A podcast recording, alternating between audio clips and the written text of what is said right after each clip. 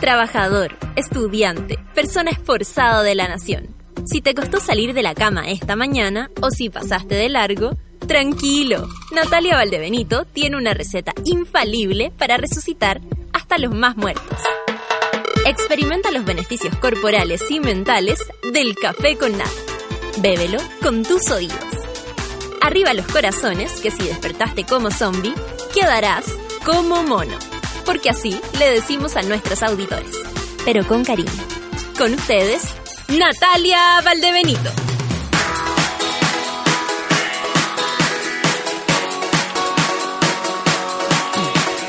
Hola, son las nueve con tres minutos y estamos aquí en esta locura de mañana. Es viernes y el frío, vaya que lo sabe, hace un frío bastante eh, impactante. Bueno, el, aquí en la ciudad eh, hace un frío, ayer hablábamos con gente del Sure que decía que el frío acá es bastante molestoso y me parece que el, el, frío con humedad, por ejemplo, que hace en Concepción es realmente terrible. Pero las personas se acostumbran a ese tipo de cosas y después sufren los fríos o calores de otros lugares. Eh, más allá de hablar del clima o no, es impactante cómo va afectando eh, cómo funcionan las calles, cómo funciona la gente, el ánimo. ¿Cómo afecta el ánimo el clima? Hay gente que, bueno, las redes sociales inventaron los veranistas, los inviernistas. Yo la verdad no me declaro ninguna de esas cosas. Eh, me encantan los matices. Me cargaría vivir en un lugar donde solo hubiese un tipo de clima. Eh, esa es como mi visión de las cosas. Me encanta que haya como unas épocas de, las épocas de la otra cosa, porque le da como movilidad a la, a la vida. No sé qué piensan ustedes. Hay mucha gente como que odia, odia profundamente el invierno. Hay otros que le, la energía, algo les pasa. Conversaba... Eh, vengo muy preparada. Luego el otro día conversaba con una chica y me decía que eh, no sabes cuánto me cuesta, pero me lo decía de verdad. Así como no sabes cuánto me cuesta todo, todo, todo. Levantarme, salir, eh, pasarlo bien, conversar, inventar planes, estudiar, trabajar. Todo me cuesta en el invierno. Como hay gente que conozco también que le, que le afecta el verano. Por ejemplo, mi padre le afecta el verano, le carga le carga. Estos días así para él son ideal porque el frío al menos lo, lo, lo ayuda a moverse, no sé, cada uno con sus locuras. ¿Les afecta a ustedes, pero así en la profundidad de sus corazones? Sí, Solcita, a ti te afecta. A mí la verdad, puede ser que a veces, pero hay días de sol que también como que me ponen nostálgica y no tienen nada que ver con el, con el, con el frío de, de, del cuerpo, de la cuerpa. Oye, eh, eh, ¿qué, más le, ¿qué más le podemos contar? Bueno, es increíble cómo las redes sociales dan para todo. Yo he podido hacer un, análisis personal, por supuesto, esto no tiene que ver con análisis sociológicos en lo absoluto ni, ni nada. Pero es increíble cómo dar una opinión pareciera que descarta las otras. Es una cosa muy rara. Facebook, Twitter, tienen una maña que es que eh, básicamente eh, perciben o no la inteligencia del que está leyendo. Eso, eso no, como que no, no podemos escapar. Las ironías, la, lo, el sarcasmo, o bueno, es, es, difícil escribir y que se note realmente el sarcasmo si tú no sabes de quién viene. Pero llama la atención como hay cosas que son literales y afectan. El otro día conversaba con una amiga que hace stand-up y me decía, tengo el problema de que cada vez que me subo al escenario parece que la gente agarra lo que digo literal. Y yo le digo, ¿pero dónde estás haciendo tu stand-up? ¿En Twitter? ¿En Twitter, amiga? Y me dijo, puta, parece que sí, weón. Es que es realmente difícil eh, a veces comunicarse. Entonces, claro, uno dice algo en contra o a favor de alguien e inmediatamente, por ejemplo, si uno habla a favor, eh, en contra de Piñera, la gente cree que uno va a votar por Guillermo cuando sabemos que Guillermo no calienta a nadie. O sea, en realidad, calienta no calienta a nadie. O sea, no, entibiese, en tibia. en tibia algunas cosas, algunas personas. Sí, obvio que sí. Pero desde mi punto de vista no, ¿cachai? Eh, o sea, como para candidato, digo, ¿cachai? Solamente en ese aspecto. Eh, o sea, ¿quién calienta menos que Guille Piñera? y así nos llevamos. No, no excluye una cosa de la otra. Creo que todos nos sentimos profundamente decepcionados de lo que es la política en Chile y por eso la conversación es casi que volvamos a la política para transformar esto. Eh, contentos o no, tenemos que pararnos igual esta mañana. Son las nueve con siete minutos. ¿Te afecta o no te afecta la locura de los cambios climáticos? Bueno, pero antes de contarme, al hashtag Café con Nata, ponle con la canción Mo y Final Song. Nos gusta esta canción. 9 con 7. Final Song. Café con atención. Please, won't you wait? Won't you stay? At least until the sun goes down. When you're gone, I lose faith. I lose everything I have found. Heartstrings, violence. That's what I hear when you're by my side. Yeah, that's what I hear when you're by my side. But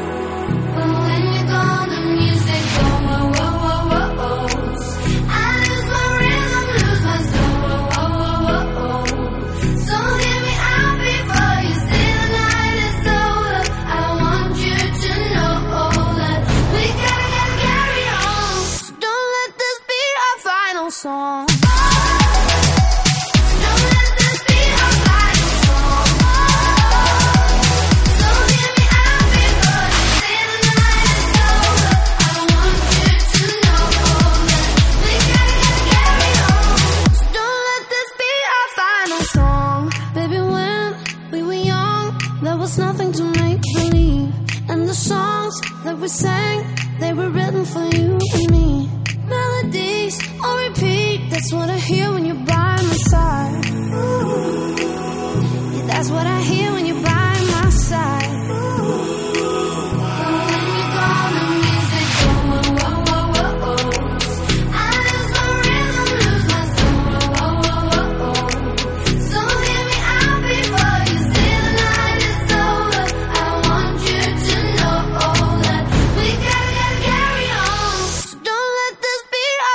When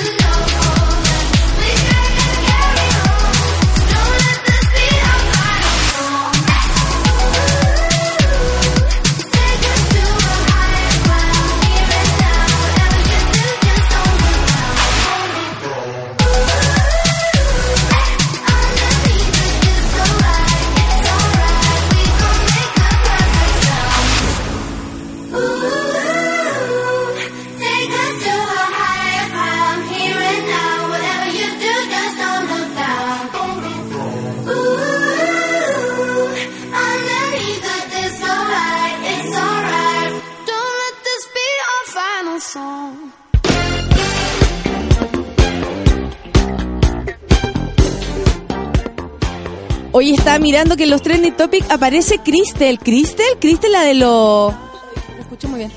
Cristel la de los... La del... que estaba con...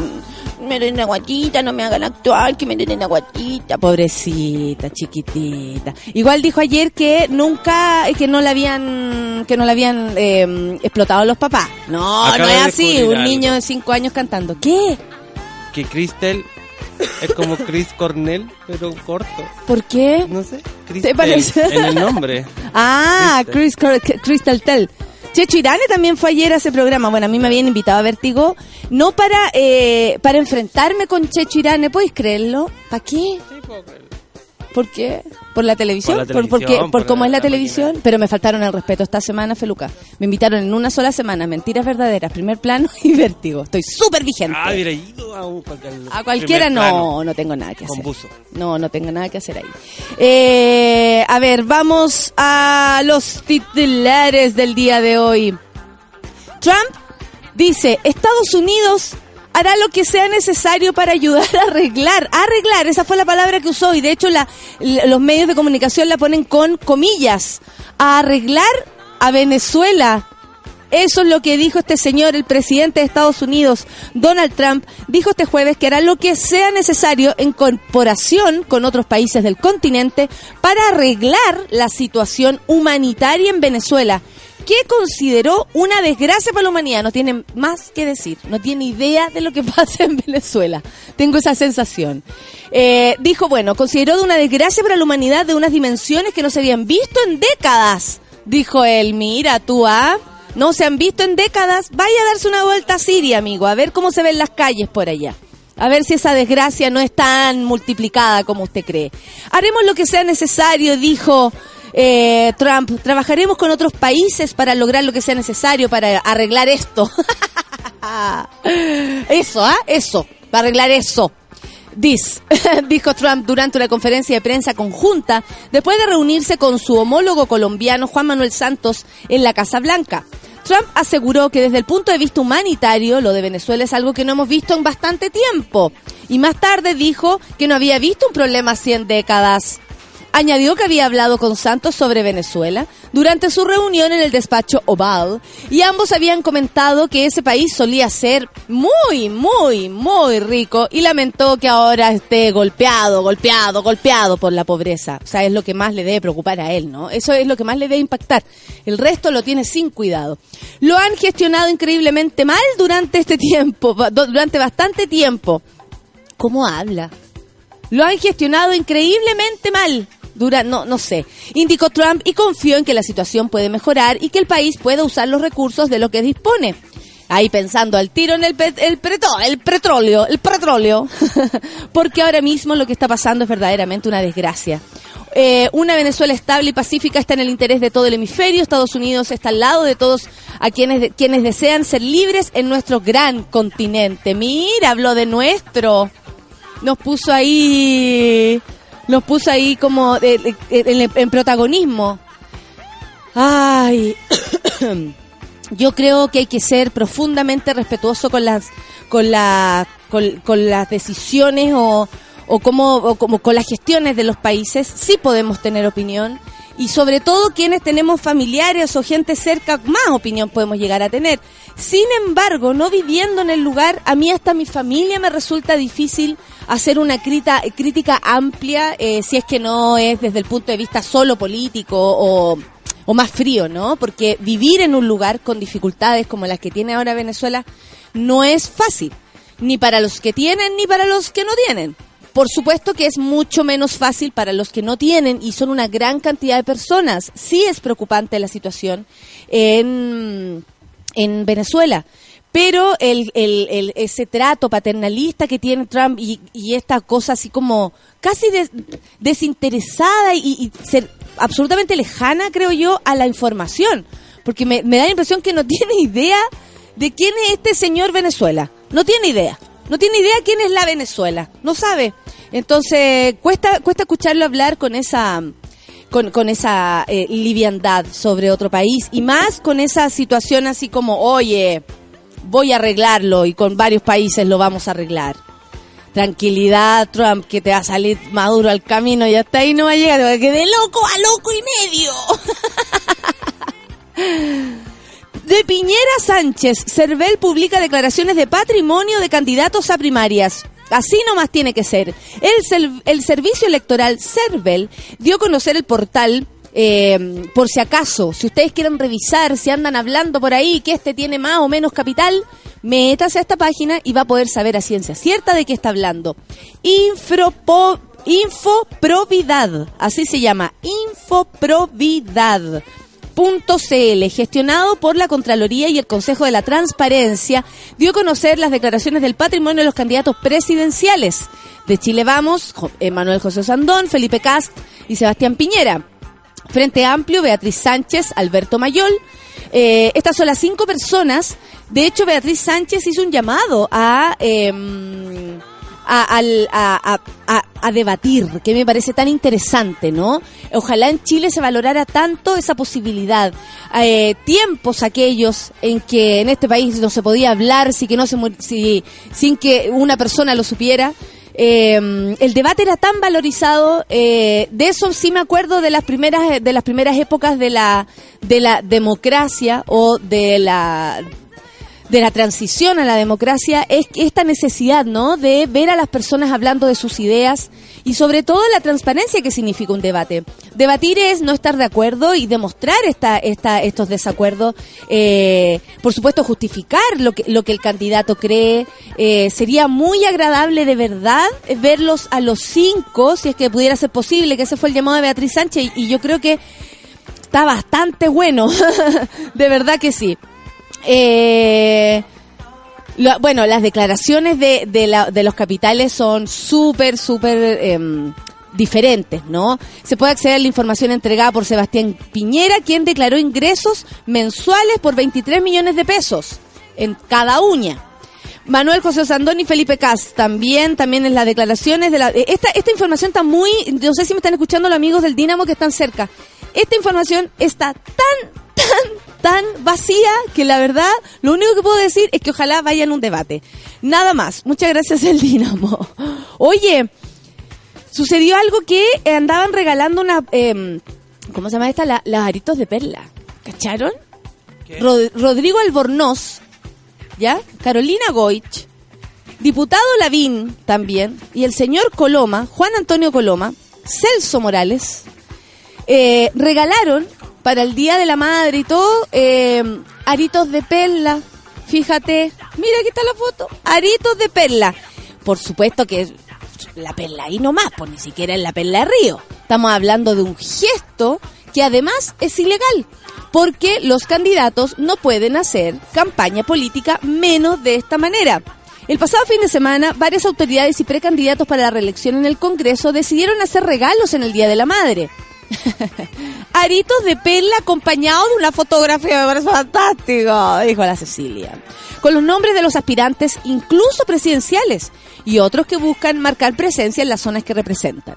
Uno de ellos fue el abogado Rodrigo Albornoz, Democracia Cristiana, hermano de la ex ministra Laura Albornoz, quien compitió en las elecciones de la directiva pasada y hoy colabora en la campaña presidencial de la timonel de ese partido, Carolina Goich. Junto a ella aparecen una foto y los cuestionados aritos.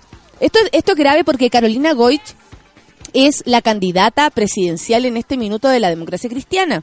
Y por mucho que Rodri- Rodrigo Albornoz ocupe un lugar y quiera hacerle un regalo, no puede unir su imagen a la de Car- Carolina Goich porque eso estaría siendo parte de una campaña política. Error. Otro corresponde al diputado UDI, Joaquín Lavín, quien junto al texto Juventud y Transparencia entrega sus datos de contacto para que los vecinos y vecinas de Maipú lo contacten. Lo mismo ocurre con el senador Juan Antonio Colama, Colo- Calama, Juan Antonio Coloma, Coyoma. También gremialista quien repartió este particular regalo de fina joyería junto al diputado UDI Celso Morales. Qué nombre que te sacaste, Celso. Sin embargo, lo que hicieron afuera, eh, lo que hicieron está fuera de regla. Así lo hizo ver el CERVEL, donde aseguraron que este tipo de regalos no están permitidos, ya que los folletos aluden a candidatos por lo que se interpreta como propaganda electoral fuera del plazo establecido, que es desde el 2 al 29 de junio. O sea, si a usted le llega Narito de verla desde esa fecha, al parecer no habría tanto inconveniente como lo que está pasando ahora. Pero, según la ley 18.700, la multa por realizar propagandas fuera de los plazos establecidos está entre las 10 y las 100 UTM, es decir, puede llegar a los 4.674.000 pesos. A mí me parece que, bueno, eh, Sebastián Piñera ha dado un ejemplo de que si uno actúa eh, al filo de la ley, da igual, y tú pagáis estos cuatro palos, pero hiciste una buena campaña, regalaste estos aritos, hay gente que se vio convencida y ganaste unos votos y probablemente una elección. Claro, probablemente estas personas saben que tendrán que pagar esto, saben que esto es una multa, saben que no están en, en los plazos establecidos, pero les da lo mismo, fíjense, y más encima eligen regalar arito de perla. ¡Qué rasca! ¡Qué rasca! ¡Qué rasca! A mí me parece rasca el regalo porque primero no son aritos de perla cultivada. No sé si ustedes saben cuánto vale un aro de perla cultivada. Pero así de verdad, mucho dinero. No quieren saber. Tú no podéis creer que en una cosa tan pequeña exista tanto dinero ahí. Pero claro, es una joya eh, a la que pueden acceder personas que de verdad tienen plata, amigos. Pe- Estoy hablando de la perla cultivada, de esa, de esa ah, como amarillita también, ¿no? Eh, y, los y no digo que, claro, les tengan que regalar de aquella, porque me imagino que imposible hacer una campaña con esa cantidad de dinero. O sea, no se puede. Habría que, que volver a las, eh, a las violetas ideológicamente falsas. Pero, mm, pero a lo que voy es que más encima es un regalo que te deja, eh, que te deja cerca de qué. Que te deja más parecida a quién. ¿Qué, qué dice este regalo? Que tú eres qué. ¿Cachai? Porque eh, no estoy diciendo que ellos tendrían que haber regalado aros, no sé, de motivo o diseño mapuche, por ejemplo. Estaríamos hablando tal vez lo mismo. Pero creo que detrás, detrás de la idea del arito de perla, hay una idea también como de arribismo y de tontera tan grande que eh, eh, ojalá sería muy bueno que esos candidatos y esos asesores y esa gente que, lo, que los rodea cachara bien lo que está haciendo. Y nos encantaría saber cuál es el mensaje. Arito Perla no a la pasada, porque si Arito Perla no a la pasada, no te da el voto, por loco. Imposible. ¿Qué es esto? Ah, el fundador de Wikileaks. Suecia archivó este viernes la causa por violación contra el fundador de Wikileaks, Julian Assange. ¿Cómo se dice eso? ¿Tú sabes algo de este señor Sánchez. Assange? Eh, refugiado desde el 2012 el- 12 en la Embajada de Ecuador en Londres para escapar a una extradición. Esta decisión pone fin a la larga batalla judicial del ex hacker australiano de 45 años, que no ha tardado en publicar en Twitter una fotografía suya sonriendo. El fundador de la web especializado en filtraciones siempre se ha declarado inocente de la violación y ha denunciado una maniobra para enviarle a Estados Unidos, donde podría ser juzgado por la publicación de documentos militares y diplomáticos de carácter confidencial. ¿Y, Trump al lado de esto entonces? ¿Qué es? es lo mismo. Claro, claro, claro, es, es una cosa muy extraña. Entonces, ay, ay, ay, ay. La administración del presidente Trump repitió en abril que su arresto era, era una pro- prioridad en Washington. La empresa perdón, la prensa estadounidense señaló que las autoridades judiciales del país han preparado una, una acusación contra Assange. En un, en un comunicado publicado antes de la rueda de prensa prevista en Estocolmo al mediodía, esto fue a las 6 horas del- de Chile, la Fiscalía sueca anunció que la fiscal Marianne Nye decidió archivar la investigación por presunta violación contra Julian Assange. En este desenlace es una victoria para el australiano que siempre ha negado las acusaciones formuladas en su contra por una mujer sueca treintañera en agosto del 2010, que lata que no sepamos el nombre, ¿ah? porque así, así es donde quedan también estas cosas como, como excusas para... O sea, se usa eh, el, el, el, el tema violación para acusar, para molestar y resulta que acá tenemos una sueca treintañera. O sea, si esto hubiese sido real, la persona no tiene nombre. Y si esto no es real, esto, esto es un invento y puede ser cualquier persona la violada, total, da lo mismo. Solcita, ¿estás por ahí? Hola. Aló. Vine a copuchar. Oye, eh, me parece, me llama la atención, sobre todo porque, mm, bueno, me imagino que estas fueron las presiones que recibió el señor Wikileaks para dejar de hacer lo suyo. Claro, que bueno, está súper movido el tema de inteligencia y filtración. ¿eh? Eh, en la prensa se ha puesto el tema de que eh, la persona que hace la filtración tiene un valor dentro del mundo periodístico, ¿ya? Porque todo es un juego de poder, ¿no? Y los periodistas no necesariamente juegan al poder, pero sí lo vigilan. Claro. Entonces, eh, son muy beneficiados de esta gente eh, que suelta la información. Eh, a mí me parece que hay un despropósito en ¿Ya? todo esto. Eh, porque por una parte eh, está esto de la de, de la liberación, o sea, no, no la liberación, pero la que van a- no van a seguir con el juicio de Julian Assange por el tema de la violación.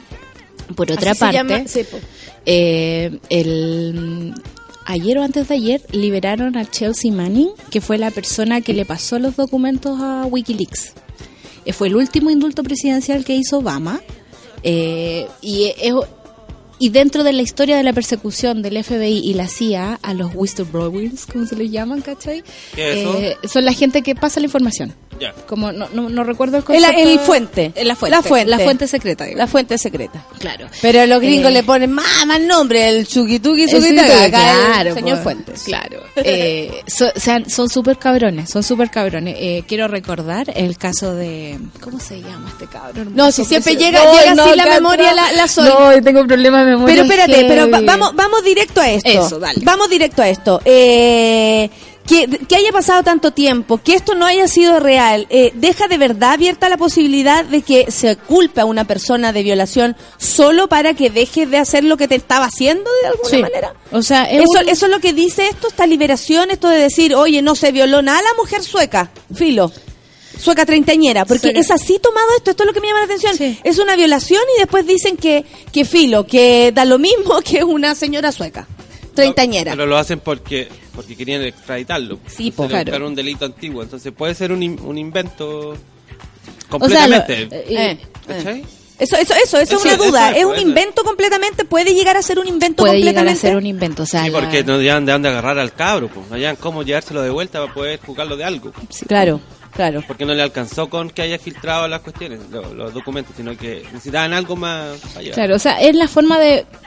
A ver, es súper complicado porque por una parte tú tienes una, un- una historia de violación que ya merece como la atención que merece toda si eso de fuera violación, real, claro. necesitamos reconstruir ahí algo. Me no- encantaría que no la tan- justicia se dedicara, digamos, bien a ese tema. Claro. Por otra parte, están los documentos que se filtraron en Wikileaks. El primer, el- lo que le pasa a Chelsea Manning a Julian Assange es como una grabación eh, donde se ve, es como un videojuego, donde se ve unas bombas caer y donde matan a dos periodistas de, de AP, de la agencia. Pero Y- ¿cómo, cómo, cómo es? Pero dicen, ¿vamos a matar o es un videojuego que muestra lo que van a hacer? No, no, es un videojuego, es una grabación real. huevo, Es una grabación real de un bombardeo y se identifican a estas personas que son estas dos personas que habían desaparecido así misteriosamente, dos periodistas y dos trabajadores de ¿Ya? de la ONU, ponte tú. No, no era de la ONU, perdón por los nombres. Pero trabajo, traba- Pero tra- trabajaban en la, trabajadores en la- estaban en la guerra, o sea, Claro, pueden ser de no- amnistía, pueden ser observadores, pueden ser observadores de derechos humanos, se filtró, pueden ¿no? ser periodistas, No, pueden eran, ser... eran civiles nomás. El, el punto eran solamente civiles. El punto fue que los documentos de, del ejército decían que eran terroristas, que estaban atacando al Sí, mando. Y, sí. y existe el video y lo mostraron Y el otro están día. video, corriendo. No, iban saliendo como nadie armado, iban saliendo como de una casa ocho personas de energía. O sea, en el fondo, en, en el fondo esto es tan delicado y tan, eh, podríamos decir, tan pequeño, porque resulta que esos ataques se hacen siempre. los días, Están matando todos los días periodistas, están matando en, en México, para qué decir, están en todos los días. Pero resulta que una vez que se descubre que esas personas acusadas de terrorismo mundialmente y le ponen color porque después son acusadas y después chao para la casa, Claro. como que son noticias nada más, no queda en evidencia como lo importante que es y la la la. Eh, o sea, esto es un, esto es un moco. Es un moco. Es, es una imagen y Sí. por una imagen. ¿Cachai? Y lo importante que es la- lo que hicieron ellos para que Sí. esta gente se mueva de esa manera. De esa manera, es súper loco. es muy Y- loco. O sea, este, ¿cómo se llama? No sé, los El nombres no son lo militar, el nuestro. militar, el Chelsea Manning. Chelsea Manning, que también es una historia. Es una gran historia. Porque es transexual. Es transexual, sí. ahora, ahora, ahora Chelsea, antes era Sí, Brad- Bradley. Bradley. Y, y Como Bradley empezó a eh, hacer la filtración durante su estadía en el de alta traición. Alta traición. Que imagínate, alguien pudiera, pudiese acusar a Trump de alta traición por lo que está haciendo, porque él está pasando información a un Pero es que gobierno ahí, que ahí no es donde ahí es donde el Ahí poder está la proporción. ahí es donde el poder no no se ve que no tienen no, no, no tiene un peso real, No hay- solamente le, le- lo tiene el que ocupa un cargo, tiene más plata, tiene las armas. Al o final sea, ellos también caen en la es misma así de pendejo esto, es así Es de pendejo, pendejo. es así de pendejo. El que tiene las armas va a ganar, o sea, el que el que cuando chico era el matón y te pegaban y tú decías no, vámonos mejor porque este weón está, está jugando feo. Ese, ese gana, el que se queda ahí con la pelota, es, es lo mismo, es lo Exactamente mismo. lo mismo. Y por eso le cargan tanto la mata a esta gente, ¿cachai? La, el misma, la misma gente del ejército es la que empieza a hacer estas filtraciones, porque el ejército de Estados Unidos, desde la primera guerra de Irak, digamos, en el 91, que está como externalizando sus servicios. ¿Cachai? Ellos no van a la guerra, contratan a gente para que vayan a pelear por ellos, ¿cachai? Claro. Entonces ya Este la cuestión señor- es súper inmoral. Porque Este señor se refugió en junio del 2012 en la Embajada de Ecuador en Londres para escapar a una extradición a Suecia tras haber agotado todos los recursos judiciales en el Reino Unido.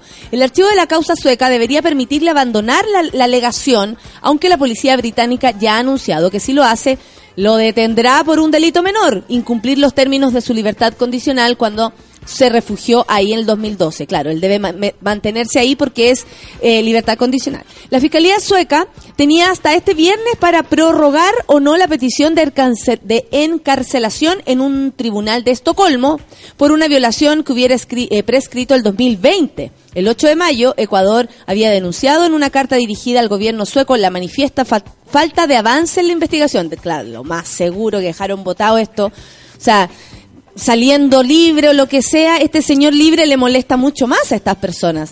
Tenemos que estar atentos ¿ah? para ver si este señor sigue vivo. Resulta extremadamente preocupante evidenciar que transcurrido casi seis meses desde la práctica de las diligencias en la Embajada de Ecuador ante el Reino Unido, la Fiscalía sueca todavía no haya emitido un pronunciamiento respecto de la situación procesal del señor Julián. Protestó el Ministerio de Asuntos Exteriores ecuatoriano en un correo del que la agencia France, France obtuvo una copia. Ecuador exigió que la justicia del país escandinavo inculpara a Assange y a- o abandonara la causa. Sin acusación formal, esta situación equivale a una detención arbitraria. Yo creo que va por ahí la cosa. Es una detención arbitraria, se le dio significado a una imagen y luego de eso eh, no, no hay nada más fácil que declarar a una persona o a un hombre en este caso culpable de algo, en una violación, que aparte lo pone moralmente súper Claro. a la vista. Es una campaña de desprestigio, al fin y al cabo, ¿cachai? Siempre se hace con este tipo de gente, siempre salen sus escándalos sexuales. ¿Y quién no ha tenido, digo? Como, No, y, amigo, y aunque no, lo no. tengas, Sí, te va a salir igual, si eso es lo peor. Aunque no tengas tu escándalo, aunque tú no... O sea, es como, imagínate que esto es a gran escala. O sea, si tú eh, acá, en un país como este, y hay una persona que te quiere hacer daño a ti y dice algo de ti, eh, aún así tú no podrías luchar contra aquello. Claro. Imagínate frente a un A un aparataje gobierno de. Suecia, Ecuador metido entre medio de una O sea, gran este- locura. Este tipo de historias tiene muertos, digamos, en sus filas, digamos. Yo quiero recordar a Anon Schwartz, que es un... ¿Cómo no? ¿Cómo no olvidarlo, ¿Cómo no cierto? olvidarlo? no, pero cuénteme, es no un sé quién es. Es un activista muy nerd. Nadie sabe. Que el que, el que Por eso hay que creó- saber, pues, feluca. El que creó Reddit, que es como una red de, de preguntas y cosas así muy importante en Estados Unidos. Y él eh, fue a estudiar a la universidad, al MIT, eh, que es como donde van todos los nerds que, que trabajan acá abajo, ¿cachai? Los que vienen los jueves los a que- esa... Claro, eh, ellos serían muy felices allá. Y hay unas bases de datos de papers científicos y académicos que se llaman JSTOR, que uno accede a eso por, con plata. O sea, yo en la universidad tenía acceso gratis a eso y me bajaba 100 papers por el fin de semana y me iba a la casa, ¿cachai? Pero todas las últimas investigaciones, las publicaciones están ahí. Y lo que hizo Aaron Schwartz fue eh, bajar la base de datos de eso y ponerla a disposición del público. Eso, eso es, lo- es como el gran, eh, si ustedes piensan, poner a disposición de las personas, El como nosotros, el conocimiento, la información, es el gran delito que han cometido esta gente. Sí. O Ese sea, fue su yo no delito. tengo idea si el señor se violó a alguien o no, no me atrevería a meterme ahí, dice la justicia de allá que no. Ok, Claro. yo ahí no me meto porque si el gallo fuera culpable de aquello, eh, yo eh, cortaría con la misma tijera Claro. eh, eh, la situación. Pero eh, me llama mucho la atención que es el delito, el gran delito que esta gente comete y el por qué las personas se están muriendo, por qué los periodistas se están muriendo en, en México, México. por qué eh, está pasando esto que acallan a las personas porque no quieren que la información llegue hasta nosotros. Fin. ¿Cachai? Fin. Las personas que transmitimos ideas o transmiten ideas o dicen cosas que los demás eh, no quieren que escuchemos, somos o son consideradas como peligrosas. Sí.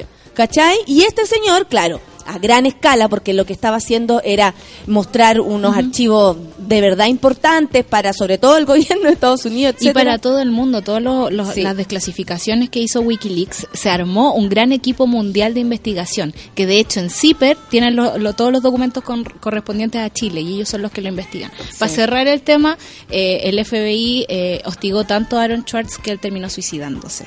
Eh, Julian Assange, eh, ¿cómo se llama el otro, el, de, el que está en Rusia ahora? Yo no me conozco nada de los nombres y los gringos nunca me acuerdo. Así Bueno, que no está- lo vaya a lograr conmigo. Ellos, ellos, se están, ellos se están protegiendo a nivel mundial, digamos, con este tipo de exposición, ¿cachai? Pero hay mucha gente que está siendo hostigada frente a otras personas que están usando el poder para despilfarrar. Y no digamos, estamos la hablando de un hostigamiento que te llamen por teléfono a tu casa. No. Estamos hablando que frente a tu casa hay personas, que en tu basura vaya a encontrar alguna lecera, que te asustan, que te dicen que tu familia va a estar mal. Que se meten Estamos hablando familia. de tortura. Estamos hablando de, de- de sistemas de tortura eh, modernos. Y es súper loco que Porque todo siempre sea- ha sido así. sí, por conocimiento, ¿cachai? Todo es, par para, todo es porque, sí. Sí. Antes de irnos, según la agencia de noticias AP, dos periódicos de la ciudad habrían citado al portavoz de la institución, quien aseguró que el cantante Chris Cornell ten- tenía una, una banda alrededor del cuello. O sea, él se habría suicidado y esa es la información que ayer eh, se supo.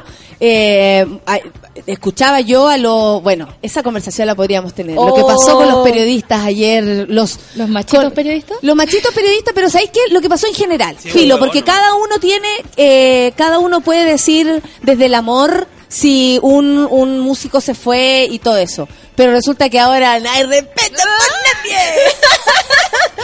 Sí, estamos perdiendo el respeto. 9 con 38, vamos a apelar sobre eso a propósito de la muerte de Chris Cornell, que la verdad seguimos lamentando y sobre todo lamentar las, las razones, porque anda a saber tú el infierno que hay que estar para tomar una decisión así. Así que 9 con 38, vamos a escuchar música.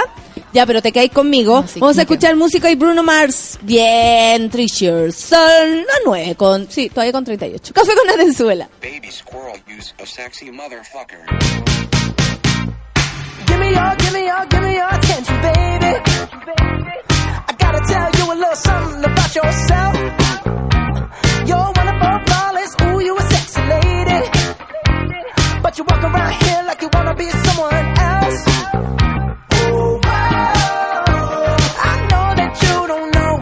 it, but you're fine, so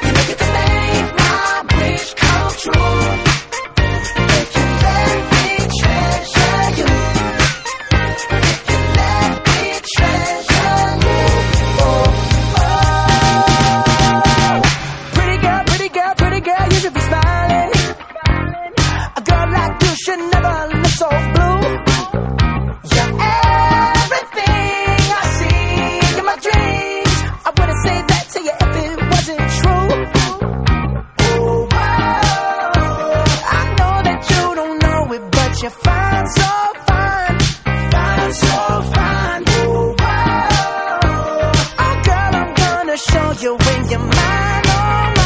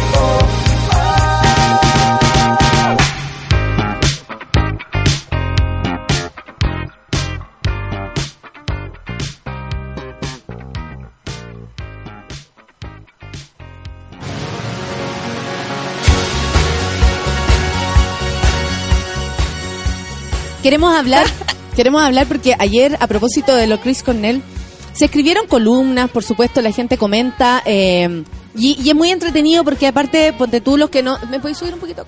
Los que no somos tan fanáticos a veces, podemos enterarnos de cosas, aprender sobre, sobre quién ya no está, pero de todas maneras aprender. Sobre todo si la música es eterna, ¿no? Chris Cornell de alguna manera también es eterno. Y eso es- es súper lindo de la música, porque dejan algo que trasciende y mm, más allá de la rapidez con la que se vayan, van a seguir existiendo siempre, que es lo que me pasa a mí en el caso de, no sé, John Lennon, eh, eh, Amy Winehouse. John Lennon, para mí, yo no haber visto nunca en vivo a John Lennon, eh, yo, yo siempre lo he dicho, una vez curada con una amiga, lloré por John Lennon, pero cada una con sus cosas, con sus prioridades. Y... pero tiene que ver con eso, con que uno se perdió, no conoce, etcétera. Resulta que ayer, a propósito de una columna del señor Marcelo Contreras. Marcelo Contreras, que es un, es un periodista que hace rato viene, bueno, Hablando hace rato viene trabajando en, en- en la tercera. En la tercera. Es Tiene una trayectoria, tiene una trayectoria. Eso, eso es importante, que una persona de trayectoria, sobre todo musical, se enfrenta ahora a otras, a otras, eh, a otros como ¿A otras trayectorias? a otras trayectorias, pero a otras esferas también. A otra- a jóvenes, por ejemplo, a mujeres y hombres, y aquí no voy a decir solo mujeres, porque tenemos a nuestros amigos de Revolver que son diametralmente distintos a Contreras. Sí. Eh, ¿Cachai? Eh, y no son y no, la- y no es porque sean mujer están o no de acuerdo con Contreras, ¿cachai? No es tan pequeña la, la conversación, no es tan así. Eh, pero resulta que él desde el alma, de hecho yo ayer también me reí un poquito, desde el alma de, le puso el hoyo negro del sol y la, la- la columna Un que agujero negro en Y resulta que después eh, me pareció muy romántico, todo está bien, si uno a veces siente pena, eh, eh, nuestro Martín cuando murió Bowie se desangró Sí. en el diario Sí.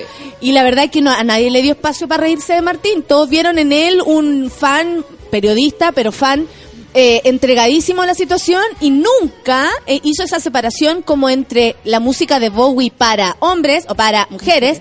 Y en este caso Marcelo Contreras comete ese error. Yo lo veo como error porque es la visión del rock frente rock y estoy hablando del rock como antiguamente se entendía ¿ah? Eh, sabemos El que rock. el rock, El rock. Eh, I wanna rock rock listo Lo menos rock estamos hablando del sabemos, rock. lo sabemos, lo rock, sabemos. rock, rock. De, de ese De rock ese rock. estamos hablando. Sí. Y hace una, una alusión a que las mujeres se acercaron a- al rock o a Chris Cornell o al grunge solo por esta situación eh, Minosa. minosa y guapo que él, él tenía y, y cómo se llama y conservaba, etcétera. Al decir esto, por supuesto que hay gente leyendo y antiguamente a lo mejor no estaban esas personas leyendo a Marcelo Contreras o no estaban en los medios de comunicación para llegar y decirle, ey, ey, ey, ey, ey, ¿de qué estás hablando tú? No tenían Esto- el acceso a hablar, que yo Claro. encuentro que no hay que desmerecer, digamos, el hecho de, de la trayectoria de este personaje dentro de un diario, de un diario de circulación nacional que tiene el poder, digamos, de decir esto es lo que digo yo y ojalá sea ley. Claro, ¿Cachai? Claro. Y ahora existe la gente que le puede rebatir. Y ahora existe la gente que él puede rebatir y eso es lo interesante. Ayer a propósito de su eh, atisbo en dos frases, se le ocurrió decir, decir aquello. Eh, la- a ver, ¿me, me pasáis el, el ¿El texto, diario? porfa? Es que quiero, columna. quiero decirlo. ¿Y sabéis por qué lo voy a decir? Porque después salió llorando, ¿ah? No porque él opine esto. A mí me da lo mismo Sí. lo que opine Marcelo Contreras y su amor por el... Por el Rock. por el rock. Eh, Para que la gente se lo imagine, son estos periodistas musicales que quieren ser estrellas de rock. Y se visten como estrellas de rock y a veces entrevistan si- a estrellas reales y la estrella de rock pareciera que fuera el periodista y no el entrevistado. Mira, ayer tuve una conversación súper interesante porque fui a clase. ya, y en qué mi bueno. clase... eh, Qué bueno que fuiste. Pues. Qué Estamos, bueno que nos estamos pagando la clase. Ya, sí. pues. Y resulta que eh, empezamos a analizar eh, el reggaetón y la música de Cristian Castro y la música de Ay, Arjona Castro. eh, desde el punto de vista técnico, ¿cachai? Que es algo que a los periodistas no logramos hacer, no logramos hincar en esa cuestión. Es como que siempre es como una cosa histórica y nos hacemos cargo de esa historia, que es lo que le- creo yo le pasa a la columna de Marcelo Contreras, ¿cachai? Como Chris Cornell era esto, era esto otro, era El amor. importante por esto, ¿cachai? Pero eh, hay aspectos técnicos que nos saltamos, pero completamente. Y creo que en ese afán como de ser una- un poco la estrella, como de, de, de entrar en el, en, El en periodista halo, estrella. en el halo del periodista estrella. eh, Está llorando ahora Marcelo Contreras nos igual, ah. Nos perdemos mucho. Creo que cae en el tema de que el rock y lo femenino, digamos, y que es un asunto Son como cosas separadas. son separadas, pero me parece que... Que el acercamiento de las mujeres con el grunge o con la música tiene que ver con observar, o sea, nunca se refiere, por ejemplo, a... a todo el movimiento de Olimpia, digamos, todas las mujeres que hicieron rock roll. Incluso, espérate, pero es que Sí. no es necesario que se refiera Sí. a eso, porque estamos hablando de Chris Cornell, no, Sí. no estamos hablando de grunge, no estamos hablando de la época de los 90, no estamos, no estamos hablando de eso, estamos No, hablando, y ahí Chris por eso Cornell. quiero achicar la cuestión. Se equivoca solamente, creo yo, no en lloriquear por Cornell, no. No. en hacerle un homenaje, no en recordar todo el trabajo que él hizo, Sí. porque de verdad es un trabajo súper contundente, había estado en Chile hace poco, o sea, tenía el corazón sensible el chileno después de haberlo visto. Claro. Solo se equivoca, creo yo, cuando expone a Chris Cornell como un minazo, eh, que lo era, pero esa como gran razón para que las mujeres se acercaran al grunge. Ahí se equivoca. Si él quiere, no quiere hablar del grunge de las mujeres, bueno, ahora llegó el tiempo en que si vamos a hablar de grunge, la gente que lo sabe, exponga quiénes son los grupos de mujeres que lo hacían. Yo no tengo idea. Eh, el punto es que cuando esta persona recibe la crítica, es ahí donde queda la caga. No que, no que él lo haya dicho y, y que lo critiquen, sino que él se enoje porque el feminacismo, un periodista, Marcelo Soy víctima Contreras, del feminacismo Víctima- porque dije que Cornell por mí no atrajo audiencias femeninas hacia un género marcadamente masculino como el hard rock. ¿De qué estamos hablando? O sea, yo me reí en cetáceo a propósito de, de saber lo que era o no el feminismo. eh, y entiendo que muchas personas no comprenden. De hecho, fui muy juzgada porque me reí. Eh, fui juzgada, fui interpelada. Eh, Es más, fui interpelada que por qué me reía de la gente. ¿Por qué si la gente no sabía este concepto, yo en vez de explicarlo nomás, eh, me, me ahorraba la burla de que no conocieran el concepto? Aquí tienen la respuesta. Marcelo Contreras, un periodista eh, entendido, con todos, con toda la información en su poder, con wifi, lo más Claro. seguro. O sea, puede investigar todo lo que quiera. Tiene un gran archivo en la tercera. Tiene un Además. gran archivo, imagínate, tiene archivos de diario a, a su alrededor. Puede él también hacerse una opinión, leer sobre feminismo, bajar el cuento de la criada, no sé, lo que él quiera. Pero me parece que es una ignorancia de parte de un periodista. No estamos hablando de un señor que viene de su casa, que entiende poco y me manda un Twitter. Claro. No, estamos hablando de un señor periodista que en sus redes sociales habla de feminacismo cuando recibe críticas, cuando recibe una risa poca por, por su lloriqueo. Porque lo más lindo era cuando- la, la risa de, los otros comentarios, Sí, ¿cachai? O cuando de verdad le dicen, hey loco, el acercamiento de las mujeres con el grunge no fue aquel. Y si lo fue para algunas, no generalices. Porque Claro. sabes que habemos quienes, mujeres, y no me incluyo porque eras- no es mi volada musical, no soy yo, no me estoy defendiendo por las periodistas de música. Solo creo que eh, eh, esa poca apertura es lo que tiene este señor trabajando aquí, primero que Sí. todo, si no estaría en un medio más independiente, pero también lo tiene con el micrófono en la boca, pues. Y esto es triste porque estamos leyendo, hay gente que lo lee, hay hombres que lo leen y dicen, ay, sí, el feminacismo que atacó.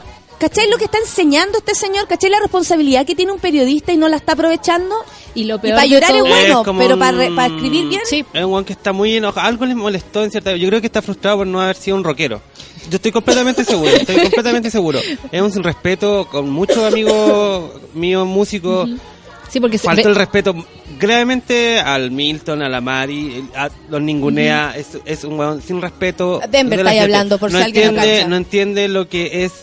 No entiende que no entiende lo que es el pop, no entiende lo que es la música, no no sabe, no es un weón sesgado por el rock, un weón sesgado por el periodismo de los 90, que los periodistas eran muy importantes porque podían levantar a alguien o no, ahora ya no no existe. No, ahora no, da lo mismo. Y de hecho me Es gusta ignorante. Eso muy lindo. el, el tema de que en, en el posteo de Facebook viene así como eh, escribir rápido una columna. Me fui a tocar con un amigo, porque él obviamente Ay, toca. sí.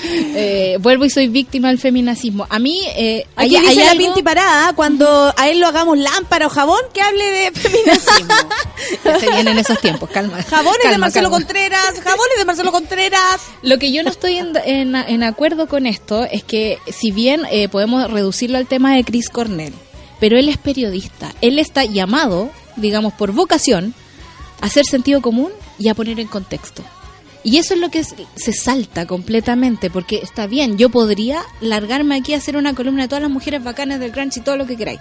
Pero y eso es sería tema parte hoy. de mi gusto. Y no es el No tema. el tema, si no es el tema. estamos llorando a Chris Cornell y eso me parece fantástico. El punto es que él relacione eso con lo Con- otro claro. y después se termine llorando en su red social. Eh, se, le, se le coló. Se, Se le le coló, coló, se le y- coló. Y, saben qué es lo que está pasando? Más que se le coló, pisó el palito, Sí. que es lo mismo que le ha pasado a tantas personas. Y usted pregunta, pucha, yo consideraba que él era interesante, yo consideraba que a mí me gustaba porque yo lo, lo creía inteligente. Bueno, amigos, más allá de la inteligencia, el material que cada uno maneje, la interna, el cómo uno realmente entiende esto profundamente, es lo que te va a llevar al acto, Claro. al, al, al día a día. O sea, tú puedes hablar, sí, feminismo, feminismo, feminismo. Te, te toca, no sé, pagar sueldo y eres, Sí. pero ultra mezquina y no, y, y no eres capaz de ponerte en el lugar de, no sé, de tus trabajadores. Claro. Cosas así, ¿cachai? O sea, el conocimiento tiene que ir legado como a, a una actitud interna. Tiene ¿Qué? un tuit que dice, impresionado de las campeonas de la corrección política que llegaron a corner por sus letras y jamás repararon en su físico. Felicitaciones. Más encima, el, pa- Mira. el papá me está felicitando. Ay, se ¿Ah? enojó. Se enojó. O sea, Mira, el Franco dice, ¿ese man cree que el rock es la única música que existe? y Sí, claro, un periodista de cartón. ¿Sabéis que Franco no es, po? no es un periodista de cartón, un periodista que está hace mucho rato en, lo- en los medios de comunicación, que probablemente tenga bastante injerencia en quién, ponte tú, muestran o no en las páginas, Sí, eh, que probablemente cuando van, no sé, pues existen ahora... ¿Cuánto le habrá costado decir algo sobre los hace falsos? ¿Cuánto no le cuesta decir eh, ningunear? ¿Qué le pasa a la gente con el ninguneo? Ninguneo. ¿Qué les pasa a los periodistas? Y lo, lo digo por este señor, por la señora Robaretti, que cada vez, o sea, está bien que quieran mostrar el otro lado, lucir ciertas eh, matices de los Claro. personajes, ¿por qué no? Pero el ninguneo me parece que es de un extremo. Ahí está, gracias el- Francesca, impresionado en las campeonas de la corrección política. Bueno, Marcelo, ahora hay campeonas de corrección. Ahora sí. Antes a lo mejor estabais solo. Antes a lo mejor estabais tú y tus amigos. Los Jurgensen, que con mucho respeto, pero son puros hombres. Los Alfredos Levines, ¿cachai? Puros hombres metidos Pero en esta situación. A, a Jürgens en la calle, un decente. Es Aparte, un sacó, un- amor. sacó, alguien nos mandó una nota. hermosa. valorar el Sí. trabajo de su de, de- de los músicos chilenos sobre todo que o sea sabemos cómo es la música en Chile me estoy hueando si no dais apoyo era un Oye, pues eres sí. satanás Palola Palusa la pusieron a entrevistar a los artistas y yo creo que no conocía a nadie. O los de haber encontrado todos. Me dio ¿A vergüenza. Ah, Marcelo ¿A Marcelo Contreras. Contreras? a mí me Sí, hizo una vez el- un, el- el un pro- perfil secreto ¿En y serio? se- yo le dije ¿por qué, por qué no por qué así la weá por mi espalda ¿por qué no me las tía la roba? y yo no te voy a decir nada digo la arroba no la arroba El, el gran problema, creo, de los, del- de los periodismos ahora es que ya perdieron el monopolio de, de la selección del conocimiento. ¿Cachai? Como que ellos ponían qué discos tenemos que escuchar, cómo tenemos que escuchar, de qué forma nos tenemos que vestir. y cómo somos Armaban según la música que nos claro, guste Armaban todo ese imaginario. Y resulta que ahora, ¿qué es lo que pasa acá en el Café con Nata? Yo me equivoco un día, me llega un tweet, tres minutos con toda la información súper detallada porque los monos son más informados que uno. o tienen ¿Cachai? el computador ahí y pueden Y te ayudan, y, saben algo más que tú y eso está bien y no, No. se te cae la corona No, porque te corrijan loco si no tiene que ver con esto y sabes qué y Marcelo Contreras se está equivocando más y más. O sea, no solamente se equivocó con lo que dijo, se equivoca con su propia defensa. ¿Qué es eso del feminacismo? O sea, amigo, ¿eso queda para quién? Para esas personas que tú eh, denigras. Sí. Para esa gente que tú decís que, ¡ay, qué ordinario! ¡ay, qué poco! Porque eh, me imagino que es de esa clase de persona también, que le pone eh, tachas a la gente. Claro. Ya, si me permites una, lo tuyo es pura ignorancia y además poca, eh, ¿cómo puede ser? Poca, como poca eh, eh, Poco sentido de la realidad. intención de entender Sí. cómo funcionan las cosas. Es que tiene que ver con Y- el pedestal de los medios. ya. Pero es que están cambiando la Sí, web. Ahora de verdad existen eh, la Javiera Tapia y varias de sus amigas, el ejército de buenas pesadas que le digo yo, eh, que vamos a armar, pero que tiene que ver con, con, existen mujeres, existen hombres, existen homosexuales, existen transexuales que están viendo música y la perciben de otra manera. Y no es solo una mirada masculina de la música y sobre todo ligada al rock, que es muy de hombre. Yo vengo de tocar en mi banda heterosexual, con mi polera heterosexual, Y con mi viendo mi enciclopedia banda, bajo el brazo, porque tiene mucho esta cuestión como viendo mi enciclopédica. banda heterosexual. Sí, de, de decirte cómo son las cosas, como validan a una mujer en, en medios, digamos, y en música, si es que no sé, se sabe el, el año de los discos que de Chris Cornell, ¿cachai? No van al callo, no van a la emoción tampoco. Entonces existe una sola forma de hacer periodismo musical en, el, en los medios tradicionales, y eso es lo que la gente ya está pataleando, ya, le, ya, ya, ya ni siquiera les da como para pelear así como loco, te estás equivocando nada más, sino que las minas se ríen de esta cuestión ya. Claro. Sí. Claro, ¿no? Y, y sí, po, y ¿sabéis qué? También es una apertura y creo que Feluca y todos lo tenemos que tener claro. Hay muchas personas que siempre hemos sido juzgadas y eso no nos parece tan extraño. La mujer en este caso siempre, siempre, para el lado que el, el paso que queramos dar, siempre va a haber alguien que diga, ah, puedes, no puedes, puta, no puta, mamá, mamá, tenés hijo, no tenés hijo, andáis sola, no andáis sola, etcétera. Siempre va a haber algo. Pero resulta que ahora los tiempos están cambiando y ¿saben cuál es el cambio realmente? Que esta situación y crítica es de, es de igual a igual. Sí. Aquí no hay superior. Aquí nadie se pone como superior a Marcelo Contreras, pero él insiste en ponerse por arriba de todos. Claro. Y ahí es donde lo, lo único que le tenemos que decir Amigo, es que bájate hay, el pony. amigo, bájate el pony. Si no, te vamos a empujar. Porque eh, eh, siento que va por ahí la cosa, ¿no? Como de decirle a los demás quiénes son, cómo tienen que hacerlo intelectualmente pequeño. Claro. Es como, ¿what? O sea, ya, La mayoría ya de las respuestas que yo leí ayer en, en- a la pasada así en Twitter era como, no tengo tiempo para pelear contigo, ¿cachai? Es como de ese tono.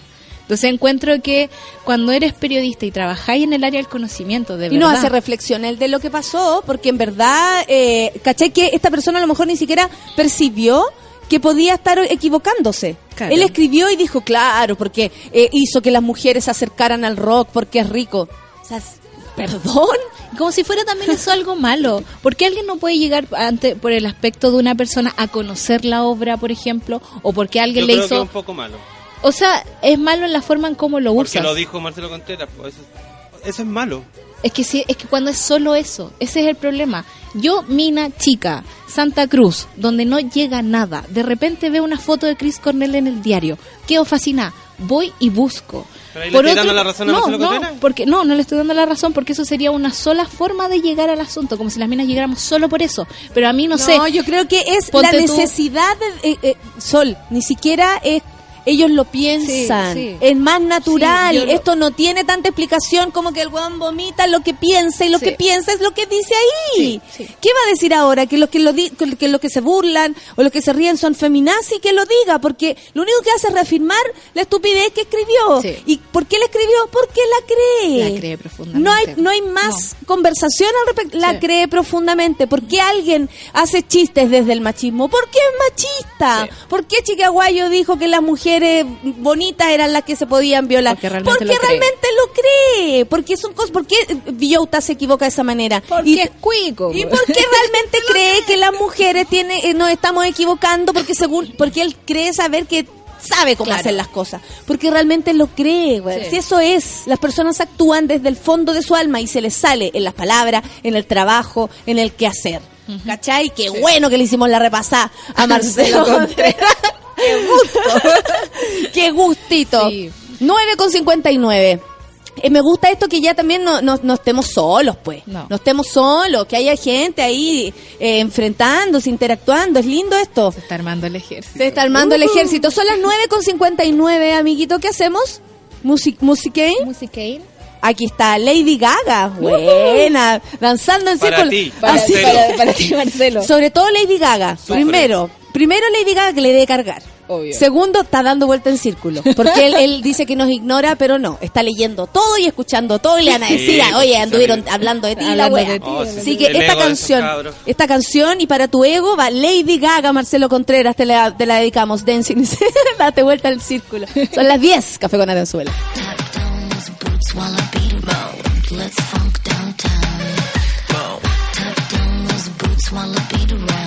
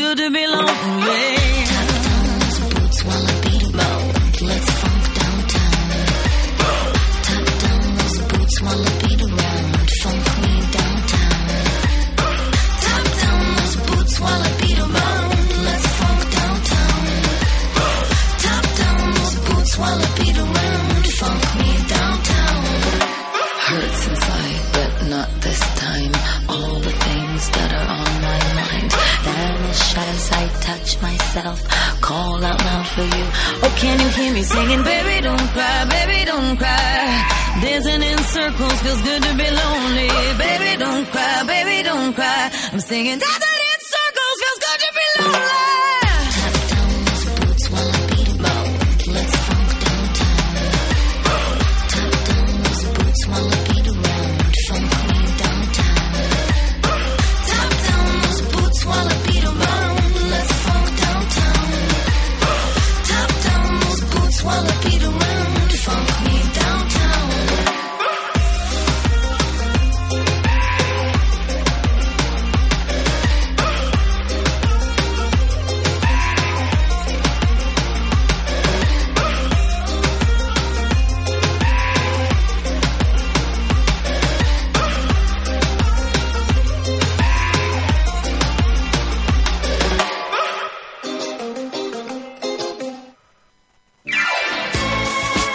Yo que tú no me despego de Sube la Radio. Ya regresa Café con Nata. Hoy en Sube la Radio.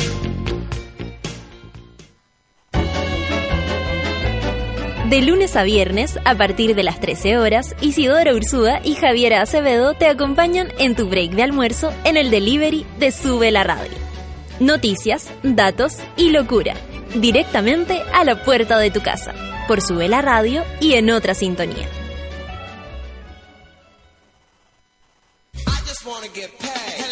Las rosas son rojas, las violetas azul y en Ciudad Cola a nadie le importa de qué color eres tú.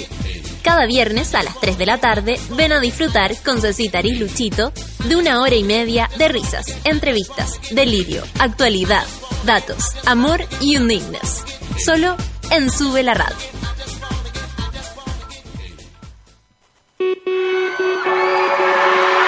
A las 10 de la noche escuchas Súbela en vivo.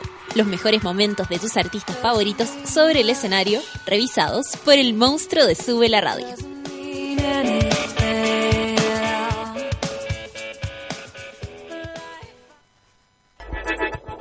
Llegó la hora en Sube la Radio.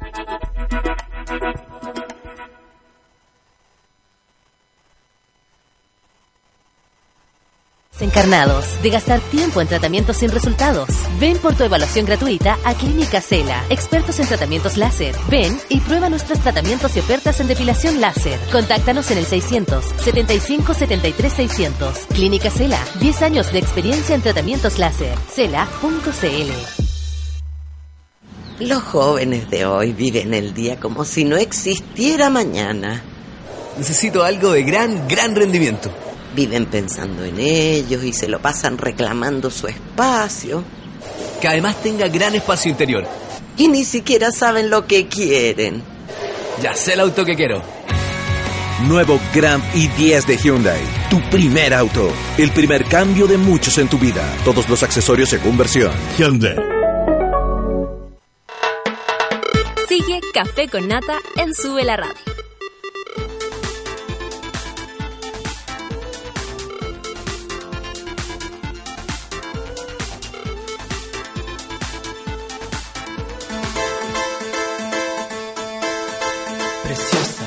Sí, preciosa. ¿Has- ¿Has imaginado tu piel lisa, tersa, suave, tal como una piel de bebé, de guaguita?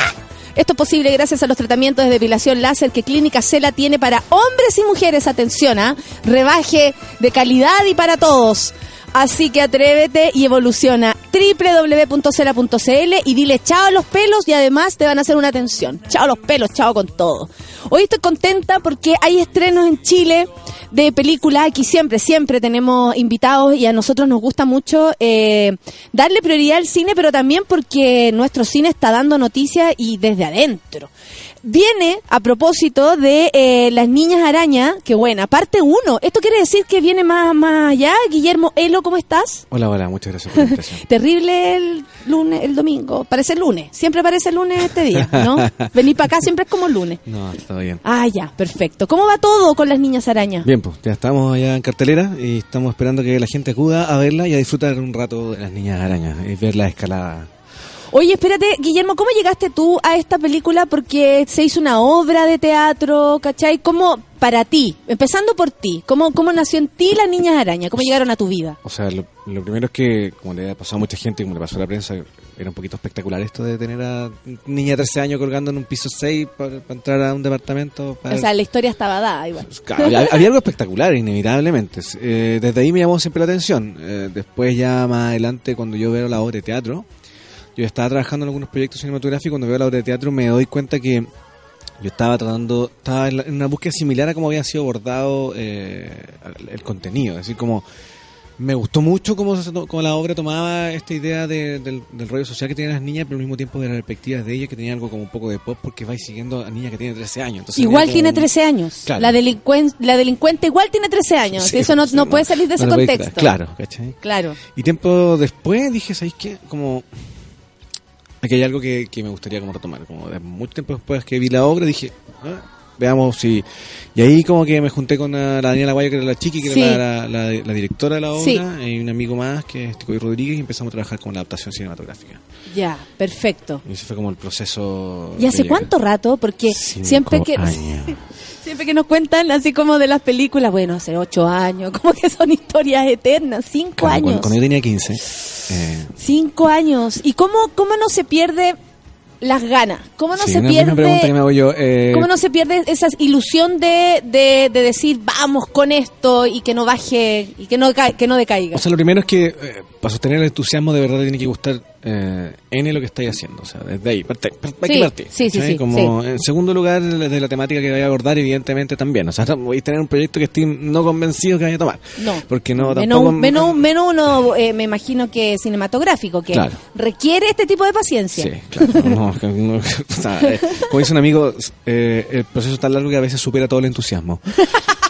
Pero, Estoy segura que es así. Sí. Sí, entonces, nada, efectivamente, pero finalmente para poder concluir vaya etapa por etapa, aunque sean gigantemente largas, tenéis que, igual tenéis que estar más o menos un año armando un guion, Sí. ¿cachai? Para poder estar como... Esas revisiones, llevárselo a revisiones. gente que tú admirís, por ejemplo, ese tipo de cosas se hace como, no sé, profe, que tú digas, oye, esto está como guion, está más o menos, como, ¿existe esa cuestión como de, O sea, yo- yo de los- pasear el guion? Yo sí, con cercanos, con ah, directores que nos conocido y particularmente también uno hace un coach. O sea, yo en mi caso hicimos una asesoría con un asesor francés de guion que dicen doctores de guion. dicen, Perfecto, qué buena. Como, como que me interesaba que fuera una persona afuera. ¿Cómo accedes a eso? Es que ah, ah, hay un montón de, de- de- incluso también nacionales, hay un montón de gente que se dedica como a revisar guiones. Parte de la pega de los guionistas como poder tener la posibilidad de hacerte una especie de crítica sobre, ¿cachai? Claro, Sobre claro, claro. Antes de y, y de alguna manera,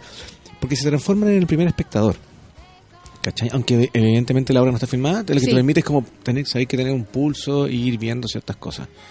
Y cuando tú estás haciendo eso, lleváis siete meses de cabeza escribiendo, funciona bastante bien como tener una, una voz que te diga, ¿sabes Sí. qué? ¿Cachai? Porque estás metido dentro de un bosque.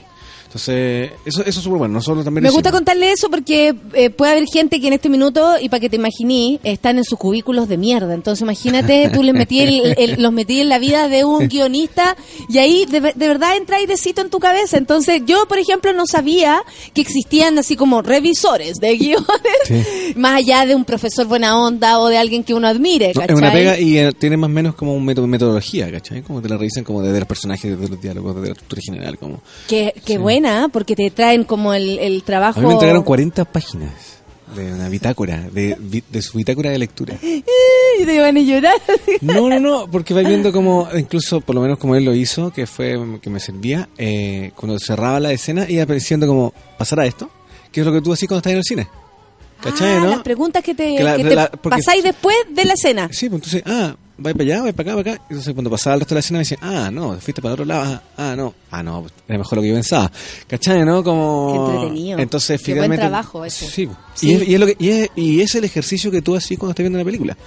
Es inevitable que vaya para allá y como... Vaya tratando- adelantando adelantando situaciones, ¿cachai? Entonces, uno de verdad en un momento que estás trabajando sobre eh, una, cualquier pieza audiovisual en general, tenés que estar tenés que estar jugando con eso. Estás Con las jugando con las emociones de- y con las predisposiciones a lo que está pensando el personaje. Aquí tú decís, no, esto, todos esperan que esto pase y yo me los llevo para otro otro lado. lado. O les doy lo que quieren y luego lo Y rompo de otra es- manera. Exactamente. Tú tenés que jugar con esa expectativa.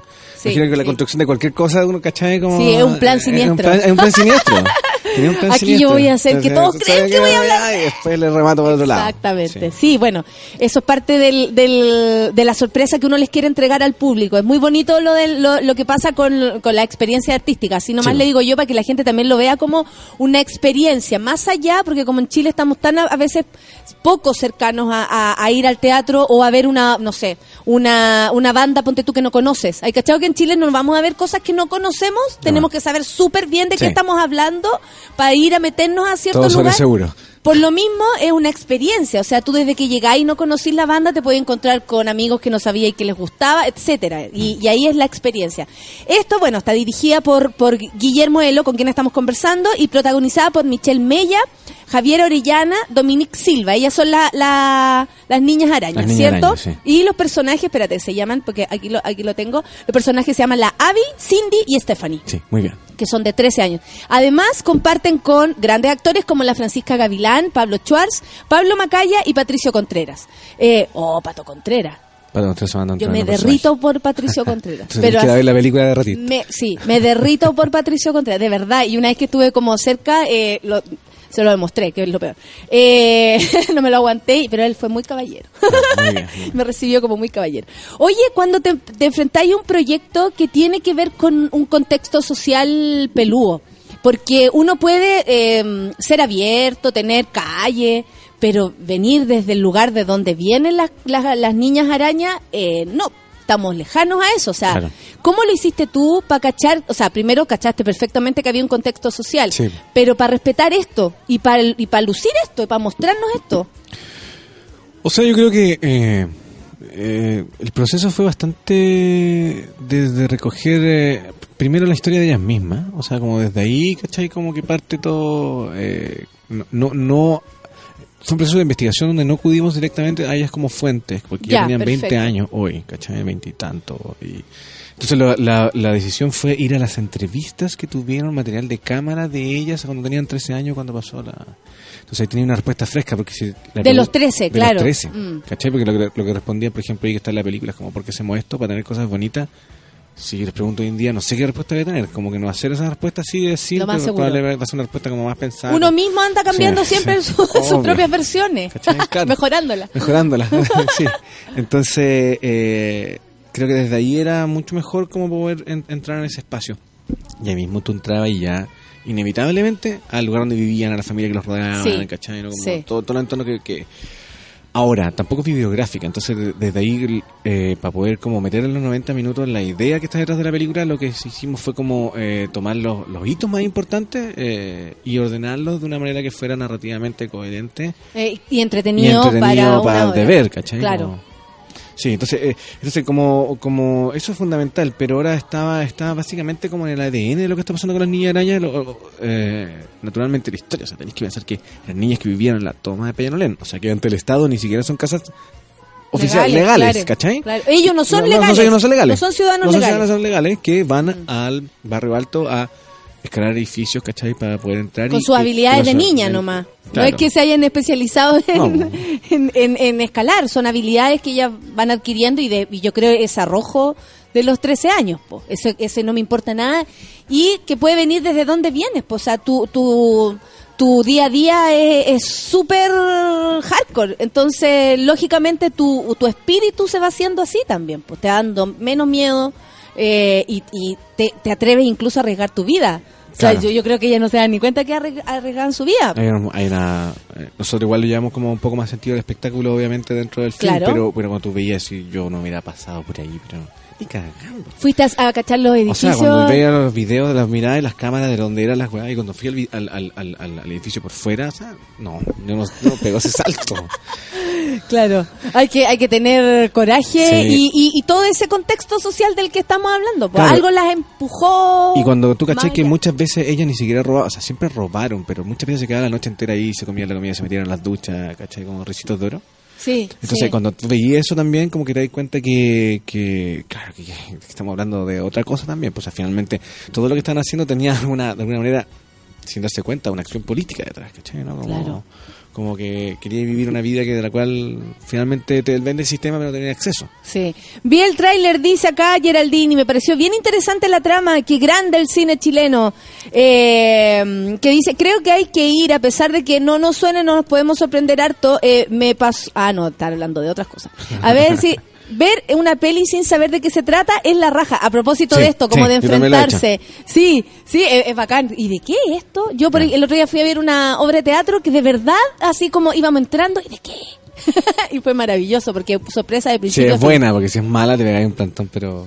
Pero bueno, ¿a quién no le ha tocado? Sí.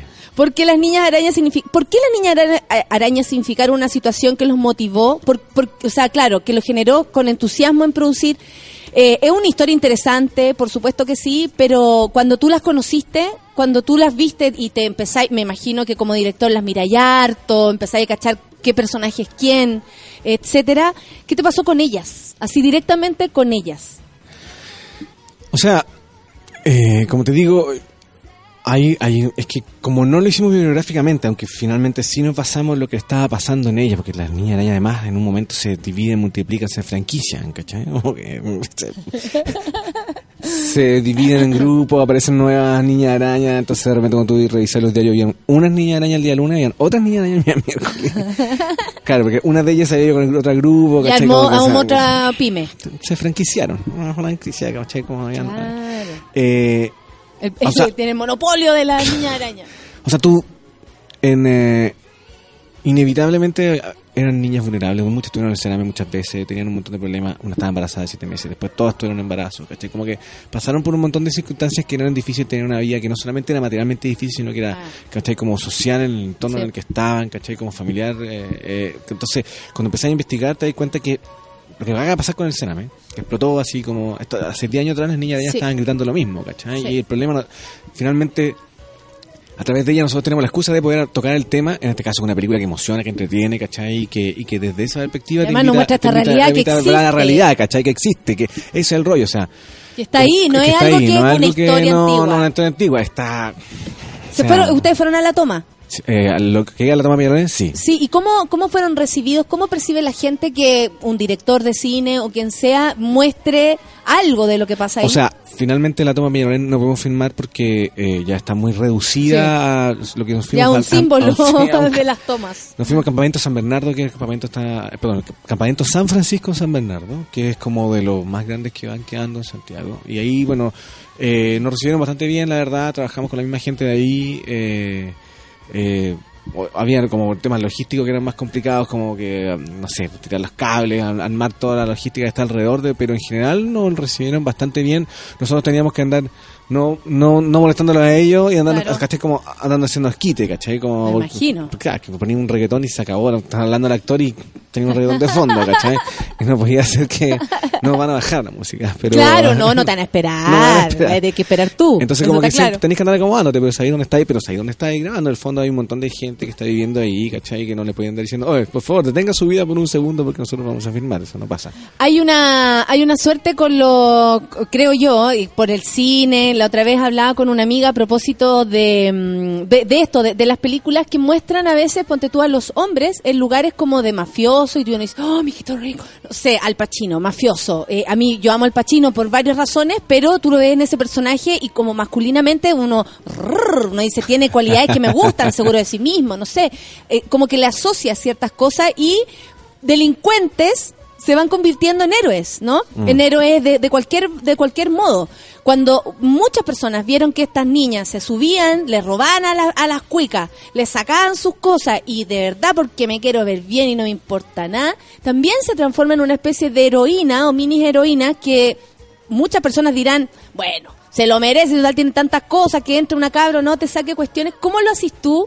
Porque me imagino que despegarse de esa sensación de que igual hay algo de heroico en subir una pandereta en un edificio, sacarle la, los aritos de perla verdadero a la, no lo que regala la vida, los aritos de perla verdadero a la vieja, como todo eso, puede haber un acto como político, po, un O acto sea, sin- eso es, hay un acto político, eh, ¿Cómo, cómo- definitivamente. claro, ¿y cómo lo hacís para no decir héroes de la patria por robar Es que porque la, perla"? la película, a diferencia de como tú decís, ¿cachai? Como película que efectivamente son como sobre delincuencia, como Pulp Fiction, por ejemplo. donde. Todos son bacanes, y ¿cachai? Como, o, o, qué sé yo, Ocean Elevens, donde tenía, ¿cachai? Como puros hombres súper bacanes entrándose a robar, ¿cachai? Como Sí, que hasta el más viejo, más más- viejo claro, y- era taquilla. Y, y- o Lobo de Wall Street también, ¿cachai? Donde tenía un weón que estaba haciendo, engañando a todo el mundo y haciendo estafa piramidal y... Y todos se veían fantásticos. Claro, en este caso eh, es distinto porque las niñas finalmente, primero que nada son niñas y eso es como que le ponen tesis como la, la, la película, que Sí. no hay que olvidar que son, eh, que están saliendo de la infancia, aunque estén embarazadas, aunque vivan un montón de, de, de situaciones, ¿cachai? Que los rodea, eso es lo primero. Y en segundo es que, que esto no conduce, desde- o sea, no conduce me refiero como, no es ninguna solución de nada, están parchando la posibilidad de tener cosas que finalmente...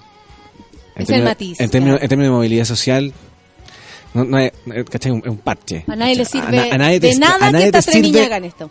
Eh, Ni a ellas. Ni a ella. eh. ¿Cachai, no? O sea, Sí. como, como finalmente no se trata de- y no, no es porque políticamente sea malo, lo digo porque mm, si estoy tratando de buscar una solución desde esa perspectiva, no es una sea, solución al el problema por- de, ¿cachai? Porque finalmente la sociedad te vende un sistema que en el cual los que son más marginales, sobre todo los niños marginales, No no, van a- no entran. Entonces O finalmente sea, que había una niña de 13 años que probablemente no había terminado sus estudios o no había hecho ni sus estudios completos. O sea, ya tenemos a alguien que hay que arreglar algo N para atrás. Claro, con sí. un y, final, para atrás. y claro, y, y colgándonos de, la va como policía y como la parte entretenida, que es la parte que todavía hay con la película, a medida que va avanzando, finalmente te das cuenta como chucha. Y ellas se empiezan a dar cuenta también que, humano, porque claro. cuando aparece la fama, aparecen los nuevos amigos, los nuevos pololos, están en la tele, ¿cachai? El mundo cambia. Entonces, ¿cachai? ¿cachai? Ah, imagino. Entonces, entonces sí. a medida que la película va avanzando, se transfiesa como que, ¿cachai? Pero finalmente cuando empezás a entrar en ese espacio, te- los mismos personajes se empiezan a dar cuenta, y sobre todo el espectador, se empieza a dar cuenta que, ¿cachai? Esto es un placebo nomás, ¿cachai? ¿no?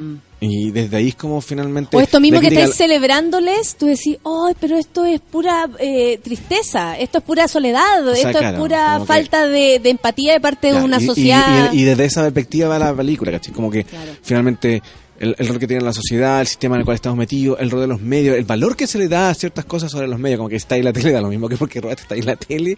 ¿cachai? Claro, pero está ahí en la tele, Entonces, como que hay un montón de como absurdos que, que nos describen como sociedad. Y desde ahí es como el por qué hacen las niñas arañas hoy, es porque si pasó hace 10 años, es como decir, oye, mira, 10 años. Esta guata ya está pasando aquí a la vuelta de la esquina. Giselle murió hace ¿Cachai, no? claro. Claro. O sea, está, Giselle. pasando está pasando ahora todavía. Sí. Entonces, como que mirémonos un rato, ¿cachai? Como- No, y es increíble como, aunque eh, yo creo que tú nunca te pasaste ese rollo, ¿no? Que podía estar todo igual al momento de ser estrenada la película, o tú percibías y eso, porque O sea, cuando uno. ese fue el motivo, cuando como tú te cachar, pero no algo, sabíamos tú- que iba a explotar el cename, no, no teníamos idea, ¿cachai? Como- Claro, claro. Que, o sea, tan, tan así, eh, tan actual, no pensaste que No. era esto como una historia que pasó. El contexto mediático en Chile yo creo que también aporta bastante. Bueno, en todo el mundo eh, ensalzan a personas por que hacen diferentes cosas y que uno a veces no entiende nada. Pero aquí también hubo una especie de show armado a propósito de estas niñas, pues. Como Siempre que una, show, una sí. irresponsabilidad de parte de los medios como, primero, las niñas arañas, o sea, ya ponerles un nombre espectacular. Mm. Segundo, no, no, nadie se hizo cargo de estas niñas. O sea, no vino el Sename a hacerse cargo como realmente, menos mal, porque ya O sabemos sea, lo que habría pasaron- pasado. Estuvieron varias veces. ¿ah? Pero luego de esto, por ejemplo, ¿se Ah. arregló la situación? No, po. O sea, eh, Ella andaba Eh, feliz. habría que- Tirando disparo al aire, celebrando. es que, es que ahí, el, ahí es difícil como... O sea, si tú me preguntas a mí, a- eh, probablemente ella en su vida algunas... eh, eh, sé que han tomado diferentes caminos, ¿cachai? Tampoco le, me he querido centrar directamente en Sí, han tomado otro- otros caminos. no, Eh, pero lo digo como, como mediáticamente como se hace y después nadie se hace cargo de esta Ah, persona. no, nadie se hace cargo. O sea, y tú yo creo que pudiste verlo, que se no pasó nada. O sea, finalmente, qué bueno que se hizo una película, porque y, si no... y, y, y final, y cuando estaba cuando estaba así como el rollo de ellas, ¿cachai? El- ¿Cachai cuál cuál- que lo que sí pasó con las niñas arañas es que en esa época las niñas arañas salían a cada rato porque no tenían estaban bajo la línea del discernimiento que tenía 16. El discernimiento en esa época era 16. Y ellas junto con el Cizarro fueron las que pusieron la discusión como, oye, no, pues bajemos la va. Parece que hay ¿Cachai? niñas que, claro. Entonces hay que bajarlo a 14, hay que bajarlo a 14, hay que bajarlo a 14. ¿ya? Y efectivamente, después de ese mm, como año que el, que el niño ya está el lunes, el miércoles y el sábado en el mismo diario, porque la habían atrapado el lunes, había atrapado el sábado y el domingo. Entonces, ¿cachai? Como se, se, se puso en discusión en el Senado y finalmente se baja, se bajó la edad a 14. Pero, ¿cachai? Que, de nuevo, ¿dónde se puso el acento? En el final de la... Es como, ah, no, es que eh, eh, hay que ponerlos presos o hay que tomar otras medidas, ¿cachai? ¿No? No, no, no en...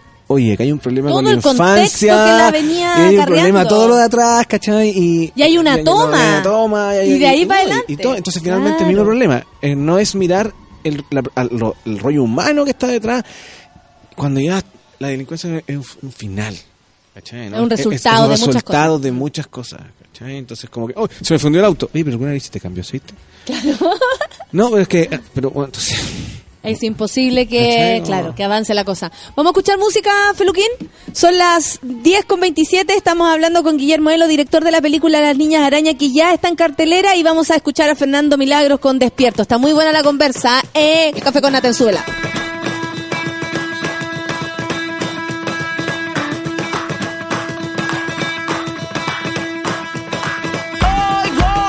Canción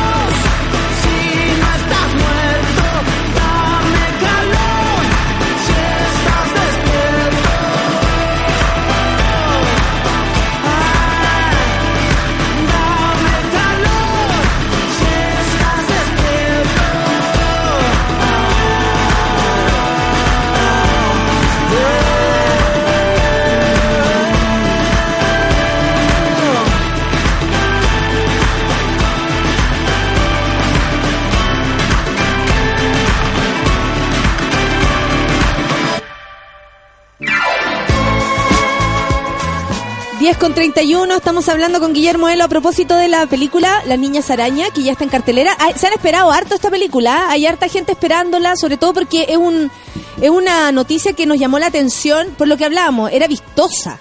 Era vistosa, esto era como un, un show mediático bastante positivo, pero en la interna eh, eh, ellas de verdad volvían a su casa donde estaban con las inclemencias que ya sabemos. ¿Cómo eh, tú, para cuando escribiste o cuando hacís la película, tú pensáis en un público determinado? Pensaste en un público determinado, pensaste así, ojalá para todos, ojalá, la- no sé, hay películas que se van directamente a festivales, que uno dice, oye, pero ¿qué onda? Sí. películas para festivales. El otro día hablamos con la directora de Mala Junta, Perfecto. que ella decía, me gusta que mi película sea para Chile, la quiero mostrar en Chile, entiendo esa otra parte, pero ¿qué visión tienes tú de eso? Yo también como comparto un poco eso, como que mm, eh, o sea, entiendo que hay un mercado de festival y un montón de... De instancias, sí. Sí. Y porque también, hoy por hoy como están las cosas, eh, es mucho más fácil financiar con- desde afuera. ¿Cómo que- están las cosas? Me refiero a que la gente, el, el, el, el chileno no le, va, no le lleva a ir a ver cine chileno, o va muy poco. O sea, cuando tú vivís contra los blockbusters, o sea, a ver, esto tampoco es solo de Chile, ¿no? Seamos como criticones. Esto pasa en todas partes del mundo. Lo que pasa es que en Chile va un 4% de la gente a ver cine chileno. Un Y en- 4 un cuatro del público que del va al público cine. que va al cine. Y afuera va un 20. A ver super cine nacional, ¿cachai? ¿No? Cuando, cuando doy la cifra. Entonces, claro, también van a ver más cine norteamericano y van a ver también Sí. más Transformers, más, pero Sí. la que la diferencia es un poco radical, ¿cachai? Claro, claro, claro. Entonces, eh, y dado ese escenario y dado los costos naturales que tiene hacer cine, que no podéis bajar porque es Costo caro. de vida, más encima cinco años, hijo. Además. El costo de vida, ¿cuánto le pasó en todos esos cinco años? Además, entonces, eh, evidentemente como que, eh, y por oye, y no solamente por un tema de mercado, también porque hay sistemas de sensibilidades también, como evidentemente como autores como que prefieren Sí. hacer como un cine más, más de autor y que vaya más a festival y que de vueltas por allá. En mi caso particular, esto es una película como para que la voy a ver hasta mi abuelita, ¿cachai? O sea, como que en general una película que te da ritmo ágil, eh, Una historia que te suena. que te suena, ¿cachai? Como que te vaya a reír también, aunque es un drama, eh, tiene momentos de acción, como que en general si la vaya a ver es una película que te entretiene.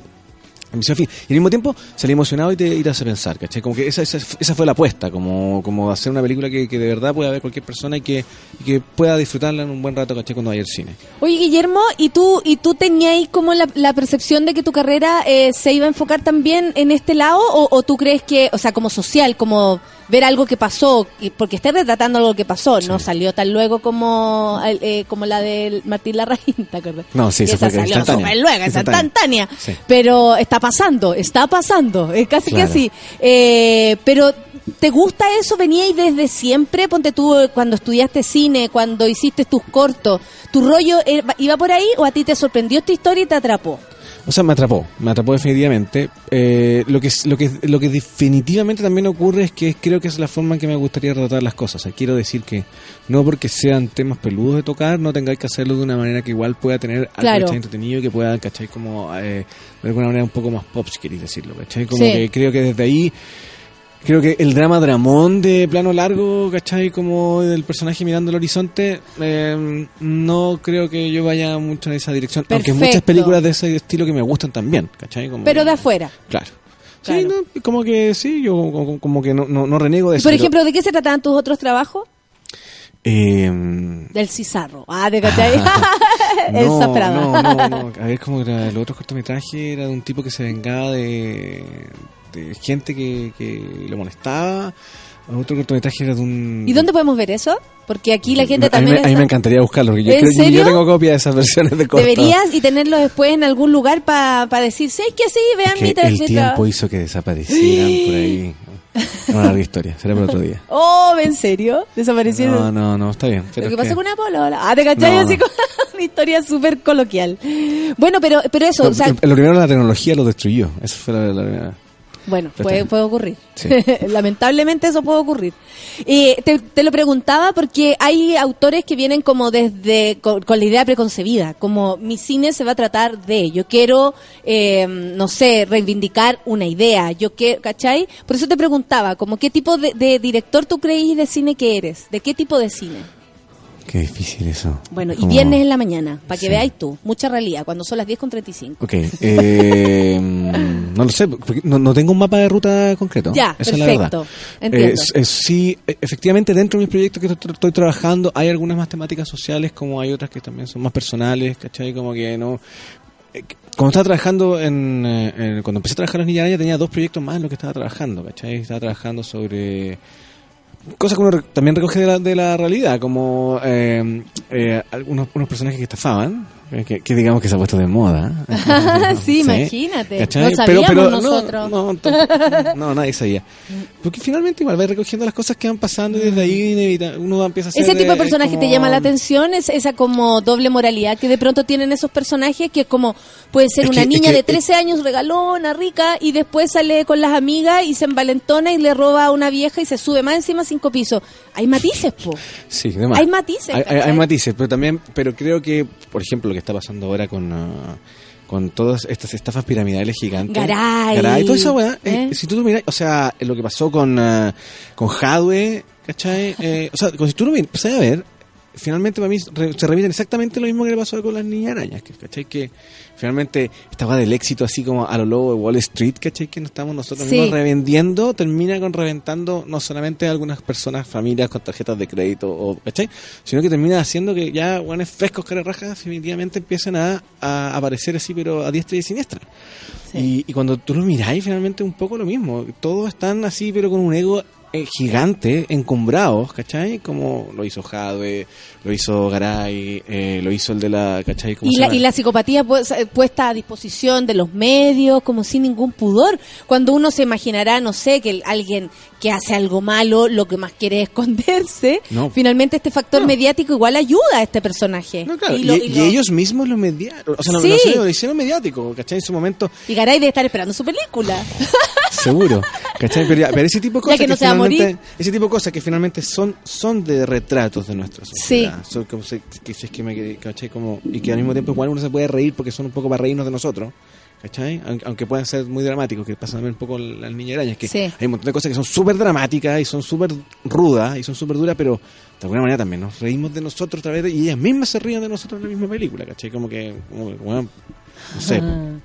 Porque tenés que vivir así, así como, ¿cachai? Como, Claro, Claro. eh, eh, como de esta niña mirando este casa. Sí. Qué Ay. fuerte debe haber sido ese impacto también, porque son dos realidades, Son dos ¿cachai? realidades Tú venís con hambre a meterte a un lugar donde sobra todo.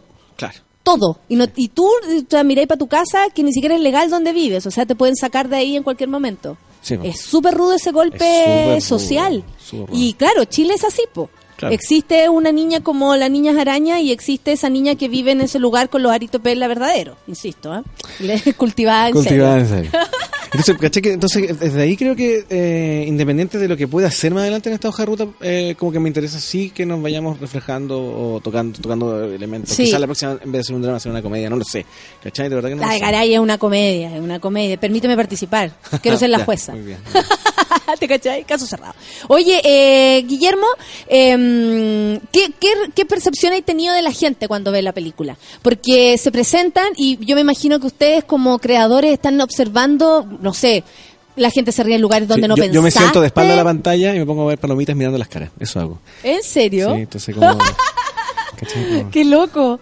Y, y todo, pi- miren. ¿quién No voy es a ver la película, la he visto cinco mil ¿Quién veces. es ese gallo que Cara, está ahí? está- ¿Y cómo tú ves? ¿Qué le, ¿Qué le pasa a la gente? ¿Qué hay cachado? Eh, bueno, la, la verdad es que la pasan bien y la pasan mal también. Quiero decir, se emocionan, ¿cachai? Que se vive la historia.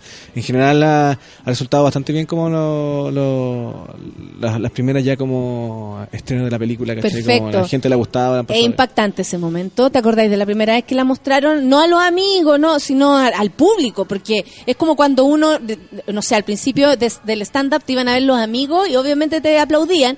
Y después cuando empieza a ir gente que no te conoce, uno dice, ah, mierda, esto va en serio. Sí. O sea, aquí yo tengo que hacer reír en serio, no basta con mi simpatía y buena onda y- porque mi amigo me quiere, ¿cachai? Y pasamos a, a, a otra a otra fase, que es como, vamos a hacerlo en serio y, y me estoy exponiendo.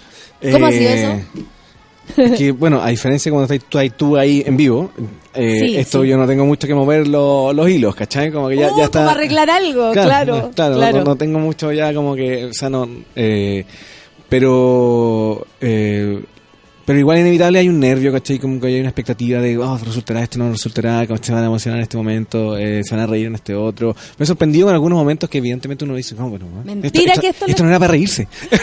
¿Por qué se están riendo de esto, cachai? O como, eh, claro. ¿cachai? Pero porque pero efectivamente lo- lo que Esa risa nervio de pronto, Sí. esa risa como de, o de culpa. Hay una sociedad culpable. Y pasa en la película, porque tenés que pensar que evidentemente el 99.9% de las películas que la gente que va a ir a ver el- eh, esta esta película no vive en un campamento. ¿Cachai? ¿no? Entonces, Tiene esa efectivamente- distancia, claro. Entonces, pues, efectivamente, cuando entras en ese espacio y a veces se producen risas, son como tú decís, también hay un poco de culpa de por medio, ¿cachai? O no sé si culpa es la palabra, pero hay una relación que en el fondo. Pero hay una como- sociedad que, sí, que no se ha hecho cargo y uno y cada uno sabe todo lo que le ha costado para no haber vivido donde vivieron las cabras. O sea, también es, cada uno tiene sus búsquedas. O sea, es un país donde la gente trabaja como cerda para poder resistir hasta fin de mes y, y Sí. ni siquiera sin, sin capacidad de diversión. O sea, Y- y sin de- contabilizar ir al cine, ¿cachai? Y, y desde ahí también, también hay una cercanía. Claro. Finalmente, lo que ellos quieren es lo que queremos todos. Quieren tener cosas bonitas. O sea, ¿quién no? ¿Quién, ¿Quién no quiere vivir mejor que como vive? Y ese mejor no se trata de un yate. No, sé- no, no, no, no, no. no. Se trata de vivir bien, ¿cachai? Como, o sea, como que sin, sin grandes problemáticas, sin, ¿cachai? Como no tener que estar estresado por esa weá.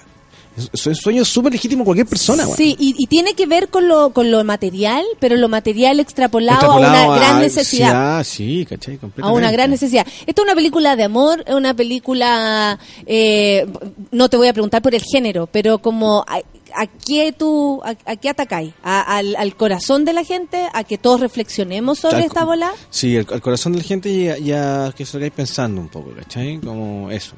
Eh, como te digo, eh, yo la refino que, que yo la resumo, la verdad, como que es una película que te emociona, ¿cachai? Aunque, aunque es un drama, finalmente igual te vaya a reír, igual vaya a pasar bien, pero vaya a salir también pensando. Entonces, como que te pasan ese tipo de cosas, que es como que lo que a mí me gustaría de ir a pasar un rato al cine, que finalmente no voy y solamente me quedo con que Batman ganó o perdió, ¿cachai? Claro, Como- claro, como ve- ve un montón de cosas. Un montón de cosas que tienen relación con mi vida. Sí. De alguna manera, ¿cachai? No directamente, pero, pero tiene relación con el entorno que estoy pasando y tiene relación con el país que tenemos también, ¿cachai? Oye, Guillermo, y de esa visión crítica, ¿cómo ves tú el cine, además de esta, esto que nos dijiste, que, que la gente, el 4% va a ver cine chileno de la gente que va al cine, eh, pero más allá de eso, ¿cómo veía el cine? ¿Cómo veía a los compañeros? ¿Cómo veía lo que se está haciendo?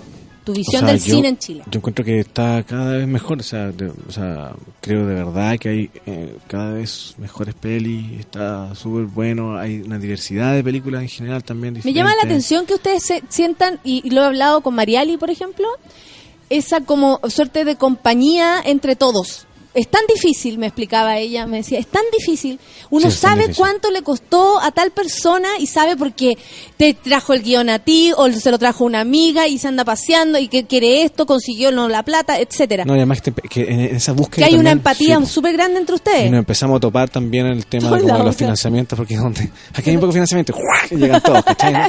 Entonces, eh, eh, claro. Existe esa como comunión igual, Yo, he yo creo, yo creo que sí, independiente de que Hay la obra de esa persona te guste no, ¿cachai? Lo Independiente de la mismo me crítica, decía. como que Sí. sí, porque es una, es una, una lucha desigual. se reconoce se reconoce el trabajo que hay hasta llegar a hacer una película es como tú no podrías Es que eh, la contienda es desigual. Es, eh, es una montaña gigante, sobre todo cuando salía, como cuando tú de verdad salías a la, a la sala, ¿cachai? Que yo estoy estrenando contra Aliens, que Oh, debe ser... verdad. O sea que el monstruo se debe estar como comiendo la mitad de los paraderos de Santiago, ¿cachai? Como, en serio, como Claro. está pegado en todo, de Claro. una campaña que debe ser, con suerte, 10 veces, o sea, quizás me quedo bajo, 10 veces más grande que la mía. Eh, entonces no, es imposible que en términos de difusión tú puedas competir con, con una... y también sí el, el elenco es más cargado a la calidad que a la taquilla Claro. Igual tiene que ver o no Y además existe un prejuicio natural en Chile como, ah, es que yo no le veo a Chile chileno. Ah, o sea, como que independientemente de que sea buena o mala, es como anticipado. ¿Cachai? Como está anticipado. O incluso en este caso como, ah, pero ¿por qué están haciendo una película como eh, de niña flight en las, en las redes sociales? Que, que no hay que dejar mucho. no, no, pero no leíste los comentarios de Moll supongo Ah, Te- no. te- te- un No. abrazo sarcástico porque no lo hagas ¿ah? No, está bien, gracias. No, pero más allá de eso, ¿cachai? Que eh, ni siquiera hay una visión de, de mirar lo que está detrás, ¿cachai? Como que un prejuicio, pero eso es mismo bueno, es solo que corren a ver Rápido Furioso y corren a ver Ocean Eleven y corren a ver... Y Furioso ¿cachai? 8, Como me estáis que, que además son de iguales que robaban autos, ¿cachai? O, o- o van a ver luego Wall Street y la aplauden, no, no hay ningún problema, pero resulta que si no, que si hiciste una película acá donde habían tres niñas que estaban, ¿cachai? Como delinquiendo, no, no, es que no, no. Oye, pero vamos a ver El Padrino.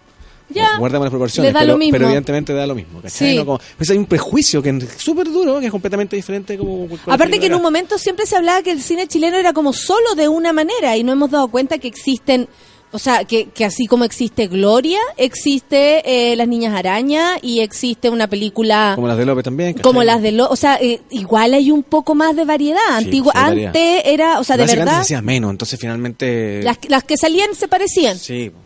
Y, y, y, a- y aún así, era la posibilidad de poner a Chile en la pantalla gigante.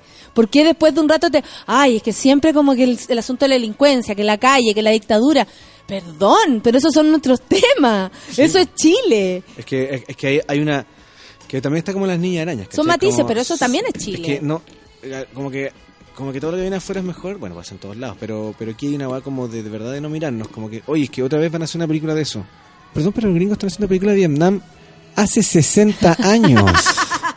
¿Verdad? y de la Segunda cierto, Guerra cierto. Mundial, ni hablar, porque está saliendo otra hora, ¿cachai? Claro, o sea, como claro. que, pero ¿cuál es el problema? Y eso pareciera que fuera como, está bien, y lo de acá, como que le Oye, sigamos el Titanic dando... se, se hundió en 1900, ¿cachai? ¿8 fue? No, güey, ¿cachai? No, es que van a hacer otra película del Titanic. Nadie dice eso, corran a ver Titanic, ¿cachai? Claro, y se, la, y se la hacen de nuevo, igual se va a llenar. Sí, entonces como que de verdad que aquí es como la, la mirada súper sesgada y, y, y- ¿Tú qué edad tienes, eh, Guillermo? ¿Te lo puedo preguntar? ¿O Sí, eres de tengo la- que decirlo. No, 40. 40. Entonces, a ti la historia de Chile, de alguna manera, o sea, eres de los que, atrae, que, que trae consigo la historia de Chile, porque Sí. hay creadores nuevos que a lo mejor para ellos es más fácil hacerle el quite a un montón de historias, eh, no sé, relacionadas, por ejemplo, a la calle, a la delincuencia, a la dictadura, whatever. Pero a esas historias que a lo mejor nosotros sí las vimos más de cerca. ¿Cachai? Nosotros sí cargamos el miedo a la violencia. Sí. Lo tenemos, sí. Sí. el miedo a los pacos. Sí. O sea, hay cosas que tenemos heredadas y que probablemente, y no es por, no es por Nicolás específicamente o Sebastián, pero ellos no, porque no la vivieron, no la, no la palparon, ¿cachai? Mm. ¿Tú sentís que la edad también influye o la historia de cada cineasta o de cada creador influye O sea, que como... es imposible que no te influya. Finalmente tú estás Claro. tratando de relatar las cosas que a ti te interesan sobre lo que a ti te pasa, que en algunos casos puede ser súper personales, como le pasa a Matías Vice, que son como relaciones de pareja, ¿cachai? O Que finalmente súper íntimo, íntimo. ¿cachai? O finalmente ya te, a hablar de grandes temas, ¿cachai? O temas que realmente te interesen que tengan relación con otras cosas. ¿cachai? Pero yo creo que es imposible, ¿no? Pasar por lo que te pasa a ti en la vida y si eso de alguna manera tiene una relación por lo que te, tú opináis del país, o sea, ¿cómo no lo vayas a hacer? Lo en tu stand-up, lo hacís, Sí. ¿cachai? Como que no, Es no que el podéis ejercicio de la lado. memoria es algo como que a Chile le, le, Le duele, no le cuesta, le ¿cachai? duele, No, le sí. alata, le arrabia. Un poco de ignorancia también creo yo de no querer saber más. ¿Cachai? Porque hay personas que a lo mejor nos gusta mucho la información y estamos llenas de, de- de cosas en la cabeza. Pero hay otros que mejor menos y que eso ya pasó, eso ya fue, ya no nos corresponde y no, pues una sociedad súper eh, joven si lo pensamos, eh, eh, la historia es súper joven. Sí. O sea, la dictadura fue hace mm, tu edad. Claro. ¿Cachai? Y eso es poco, es muy poco. No estamos hablando, o sea, están vivos los torturadores y los torturados. Sí. Me estáis hueveando. La historia es, está aquí. Está aquí. ¿Cachai? Mira, la gente dice, la Manuela dice, que es cierto, eh, que es cierto, y como que lo grita. A pelearle a alguien entonces, prometo ir a ver la película y ponerle bueno con los cineastas chilenos. Eh, qué rico, dice el Seba, escuchar a cineastas chilenos hablar sobre cine chileno. ¿Es muy bueno lo que digo? No, se responde a sí mismo. no, la gente está muy eh, escuchándote también. Dice, mucho éxito para eh, las niñas araña. Arroba film guion bajo Nina Sarana, por si acaso alguien quiere seguirlos y saber dónde se encuentran. Qué genial que el cine chileno tenga mega producciones. Claro, también la gente empieza a valorar esto. Hay, eh, estamos hablando con el 4%, pero de todas maneras empieza a valorar eh, la construcción de este tipo de diálogo, de este tipo de, de conversación. ¿Ustedes van a hacer alguna cosa con colegio o, o estos conversatorios que se hacen? Siempre los pregunto, pero Sí, me parecen va- tan buenos. va un ahora en el GAM, eh, creo que el, este viernes, el próximo creo que hay. ¿Ya? Estoy perdido las fechas, tendría que mirar. Pero vamos a tener uno básicamente como... ¿Nos podríais anunciar o mandar la info Sí, y nosotros acá lo, lo exponemos? Porque la idea es, lo que vamos a hacer es como desde como la trayectoria de la- del proyecto, de cómo o sea, pasando desde la obra de teatro hasta el cine, como la adaptación y que cosas así, ¿cachai? Donde vamos a proyectar algunos pequeños momentos de la película, ideal es que la persona ya haya visto la película y sobre todo si a alguien le gustó la obra de teatro y además vio la película es mejor, porque Mejor finalmente, todavía. ¿cachai? Como que podía entrar y donde está, va a estar Luis Barrales también hablando ahí. Excelente. Entonces el Aparte que es súper interesante escuchar a Luis Barrales, quien escribió la obra de teatro, quien trabajó también tan de cerca con Juan Radrigán, lo cual lo hace eh, heredero un poco Sí, de, de de ese, sí. de, de ese mm, aire de, de Juan Radrigán, el gran Juan Radrigán. Entonces son finalmente también una, como lo expongo yo, la experiencia artística de conocer al autor, de ver desde dónde vienen las, y las motivaciones de los autores, si es que a alguna persona también le interesa. Es muy... Eh, ¿Tú te veis cuando un director de cine, y ahí como ya vamos cerrando, cuando un director, cuando tú le dijiste a tus papás o dijiste a tus abuelos, oye, yo quiero ser director de cine, ¿te imaginabas premios? ¿Se imaginan eso? Lo, porque los actores, yo, ponte tú, por mi parte, no. Ojalá trabajo y con Eh, cuea. con cuea. Pero hay gente que ve cosas, que, que ve ese tipo de mí- cosas en su futuro, ¿cachai? Que es más, yo quiero esto, O sea, yo, mira, quiero el Oscar. Igual yo no creo, yo no, no, no creo que nadie no quiera ser bacán en lo que hace. Por ¿cachai? supuesto, O por sea, como que es imposible que to- todo el mundo le gustaría que eh, un deseo natural, ¿cachai? Eh, desde ahí si es que aparecen premios, obvio, o sea, eh, nadie va a decir que no. Ahora, que sea un propósito en sí mismo, creo que me parece otra cosa, ¿cachai? Eh, en mi caso particular, a mí me mueve más eh, a- el hacer. Desde ahí, evidentemente, me gustaría que a todo el mundo llenara No la sala de cine, ¿cachai? Como que la- se ganara premio. Sí, pero pero la primera motivación es como es, es finalmente contar esa historia que queréis contar hay una hay una hay, algo que está detrás en, en la idea de poder expresarse o expresar ideas Sí. que es mucho más fuerte que, que cualquier otra cosa en mi caso es así ¿cachai? como como finalmente podéis compartir con la- uno piensa con la gente ¿cachai? y desde ahí que se puede generar un debate y ese- por eso también la intención de hacer la niña araña como una perspectiva masiva ¿cachai? Mm, sí. Porque, porque eh, para poder abrir el discurso lo más posible. Así que, por favor, vayan al cine este fin de semana. Antes que Ya nos lo eche. saben, antes que lo- nos eche alguien. La Warner Bros. y, Y todo la- el otro Oh, Disney que están con todos Qué sus. heavy pelear con esos monstruos, literalmente. Es que no podéis pelear. Te pisan, ¿no? No, no, no, hay, no hay pelea. Mm. ¿Cachai? Es como, no, no, no existe. Y, y esa. y- y- pero espérate, ¿por qué? ¿Porque luchamos contra un clásico, como en este caso, o porque estamos luchando contra una gran industria que está ya eh, posicionada? La industria está pasando, la industria está pasando por una weá que además es muy particular. O sea, est- esto de estas franquicias, ¿cachai? Que es como es. Es tan difícil de instalar una marca que es mucho más fácil agarrar la marca que existe y repetirla hasta 8, o Star Wars 5000, o Aliens. La no sé vuelta, cuánto, la precuela, eh, la secuela, la que va. todo. Entonces, que todos están agarrando ya como de lo que, lo que tengan en la mano que puedan agarrar Sí, como y transformar. sí. Entonces, Aliens, sí, sí, sí, por favor, Ridley Scott. Necesitamos que vender esto bonito, ¿cachai? Por favor, trae el Alien de vuelta. El hizo Prometeo y no estaba el Alien. Entonces fue como, ¿What the fuck? Hiciste una película sobre aliens y no estaba el alien. Entonces, no le fue tan bien. Y ahora lo que tú veis en la publicidad es que solo hay un alien ahí. ¿Cachai? Porque lo que necesitan es vender el mono. Sí, el mono regresó, regresó, por favor. Excelente, nos Está acaban de decir el spoiler, no vayan a ver Alien. La Paula Olivo dice, todos los países tienen una idiosincrasia, los cineastas locales que saben contar historias reales de su país y ayudan a la sociedad a verse. Sí, po, también pues, hay un idea. poco de, de De- mostrarte, de a- reflejarnos. de reflejarnos. Y, y es rudo si tú vas al cine con la expectativa abierta de decir, a ver, me quiero identificar si una vez sale del cine todo tocado. Como yo salgo callá. ¿Cachai? Sí. Como, no, quiero pensar. A mí me pasaba la primera Me vez que ponía la peli. Como que la gente no decía nada. Decía, ups, ¿qué pasó? Claro, le, le había pasado algo, efectivamente. ¿Cachai? Como, como que le había llegado la parte final de la película. Entonces, como que, bueno. Bueno, en todos los cines, ¿no?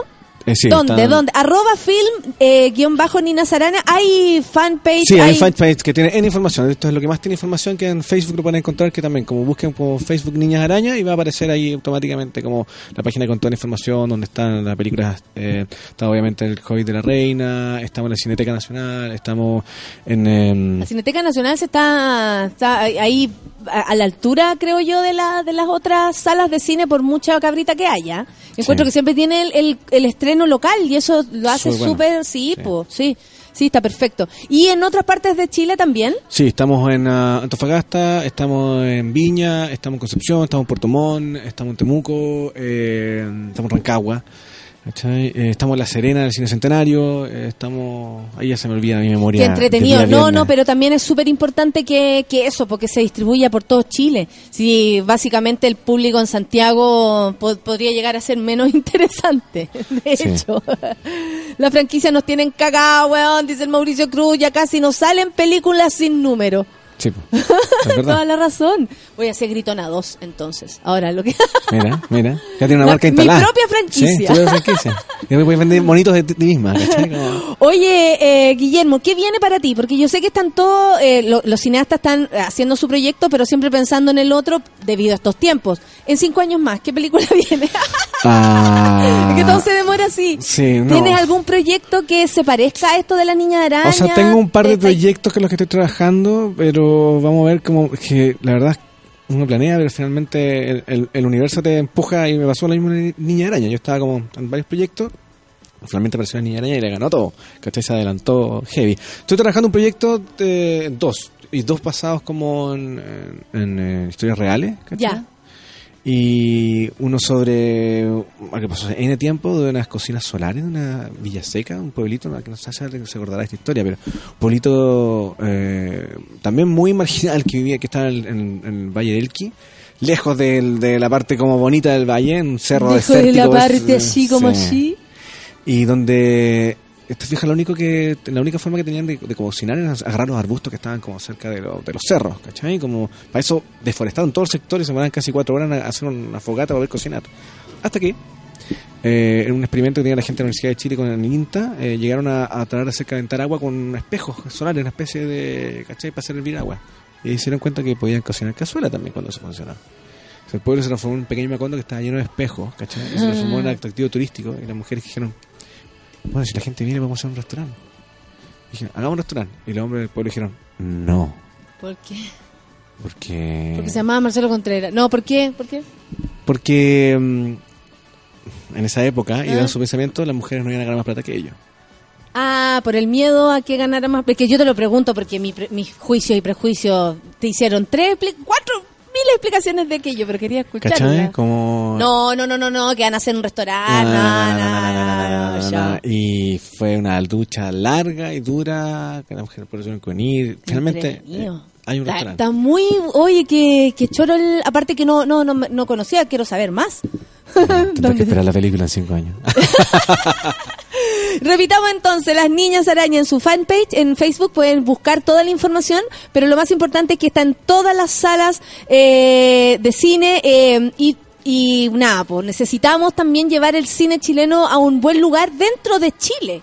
No estamos diciendo que, oye, hagamos esto para que no- nos, nos propongan en un premio. Estamos diciendo que nosotros mismos tenemos que valorar la creación nacional, pero además participar de esto. po. Ir a verlo, comentar, opinar, y no solamente desde la crítica o decir, no, no, no, yo no veo esto solamente porque me lo dije que no lo decía. O sea, no es porque yo sea director, pero de verdad, vayan a ver la película. Pero Eh, tienes que hacerlo, por supuesto Vayan a ver la sí. película, la- es una película entretenida, es una película ágil, que al mismo tiempo tiene contenido social y lo va a dejar pensando. De verdad, no pierdan la oportunidad porque este fin de semana es fundamental para, para las películas. Si te va mal el primer fin de semana, te sacan. Así que pues, vayan porque no se van a arrepentir. Vamos al cine entonces a ver Las Niñas Araña, eh, desde una obra de teatro convertida al cine, lo cual lo hace también mucho más interesante. Y nada, pues cabros, están estamos entendiendo también cómo funciona el cine en Chile. O sea, desde ese punto de vista no nos queda otra que agarrar las dos pilchas y partir a, a ver cine chileno y en esta ocasión Las Niñas Araña. Muchas gracias Guillermo, fue maravilloso haber conversado contigo, haber aprendido también. Me alegro mucho que te hayas entregado a la conversa y nos hayas Vale, contado tantas cosas y aparte nos quedamos con todas las ganas de saber lo que pasó finalmente con las niñas araña, que no te lo quise preguntar porque supongo que eso sale también en la película. Eh, ya lo dijiste, me lo dijiste, pero para que la gente no se haga una idea de cómo esto también eh, se, se, se, se desenlaza. Muchas gracias, Guillermo. Gracias. Que lo pasen bien, amigos. A la una, Delivery, a las 3, Ciudad Cola, y a las 8, a las 10 de la noche. Siempre me equivoco en ese horario. El monstruo de Sube la Radio con Sube la en vivo. Que tengan un buen fin de semana, monos. Chao, Guillermo. Chao a todos. Chao, chao, chao.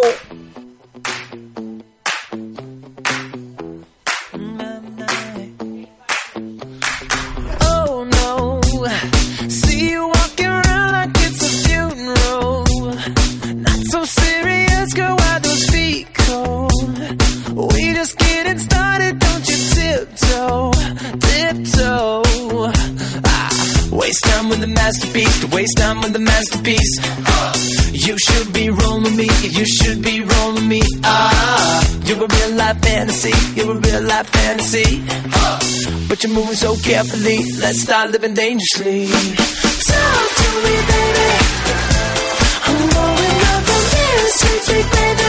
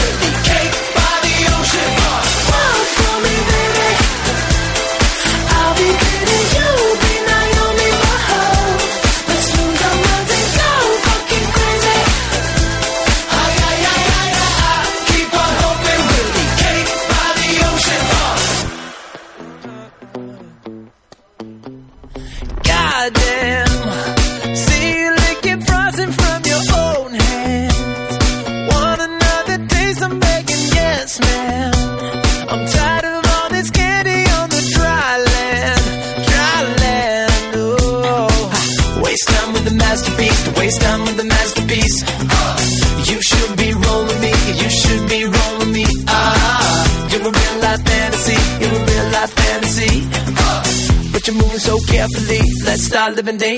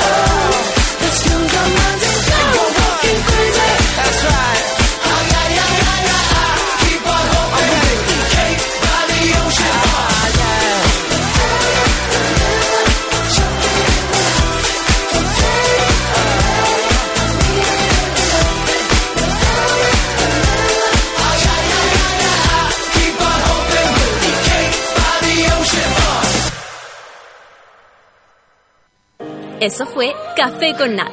Natalia Valdebenito te espera de lunes a viernes a las 9 de la mañana en el matinal más pitiado de Chile.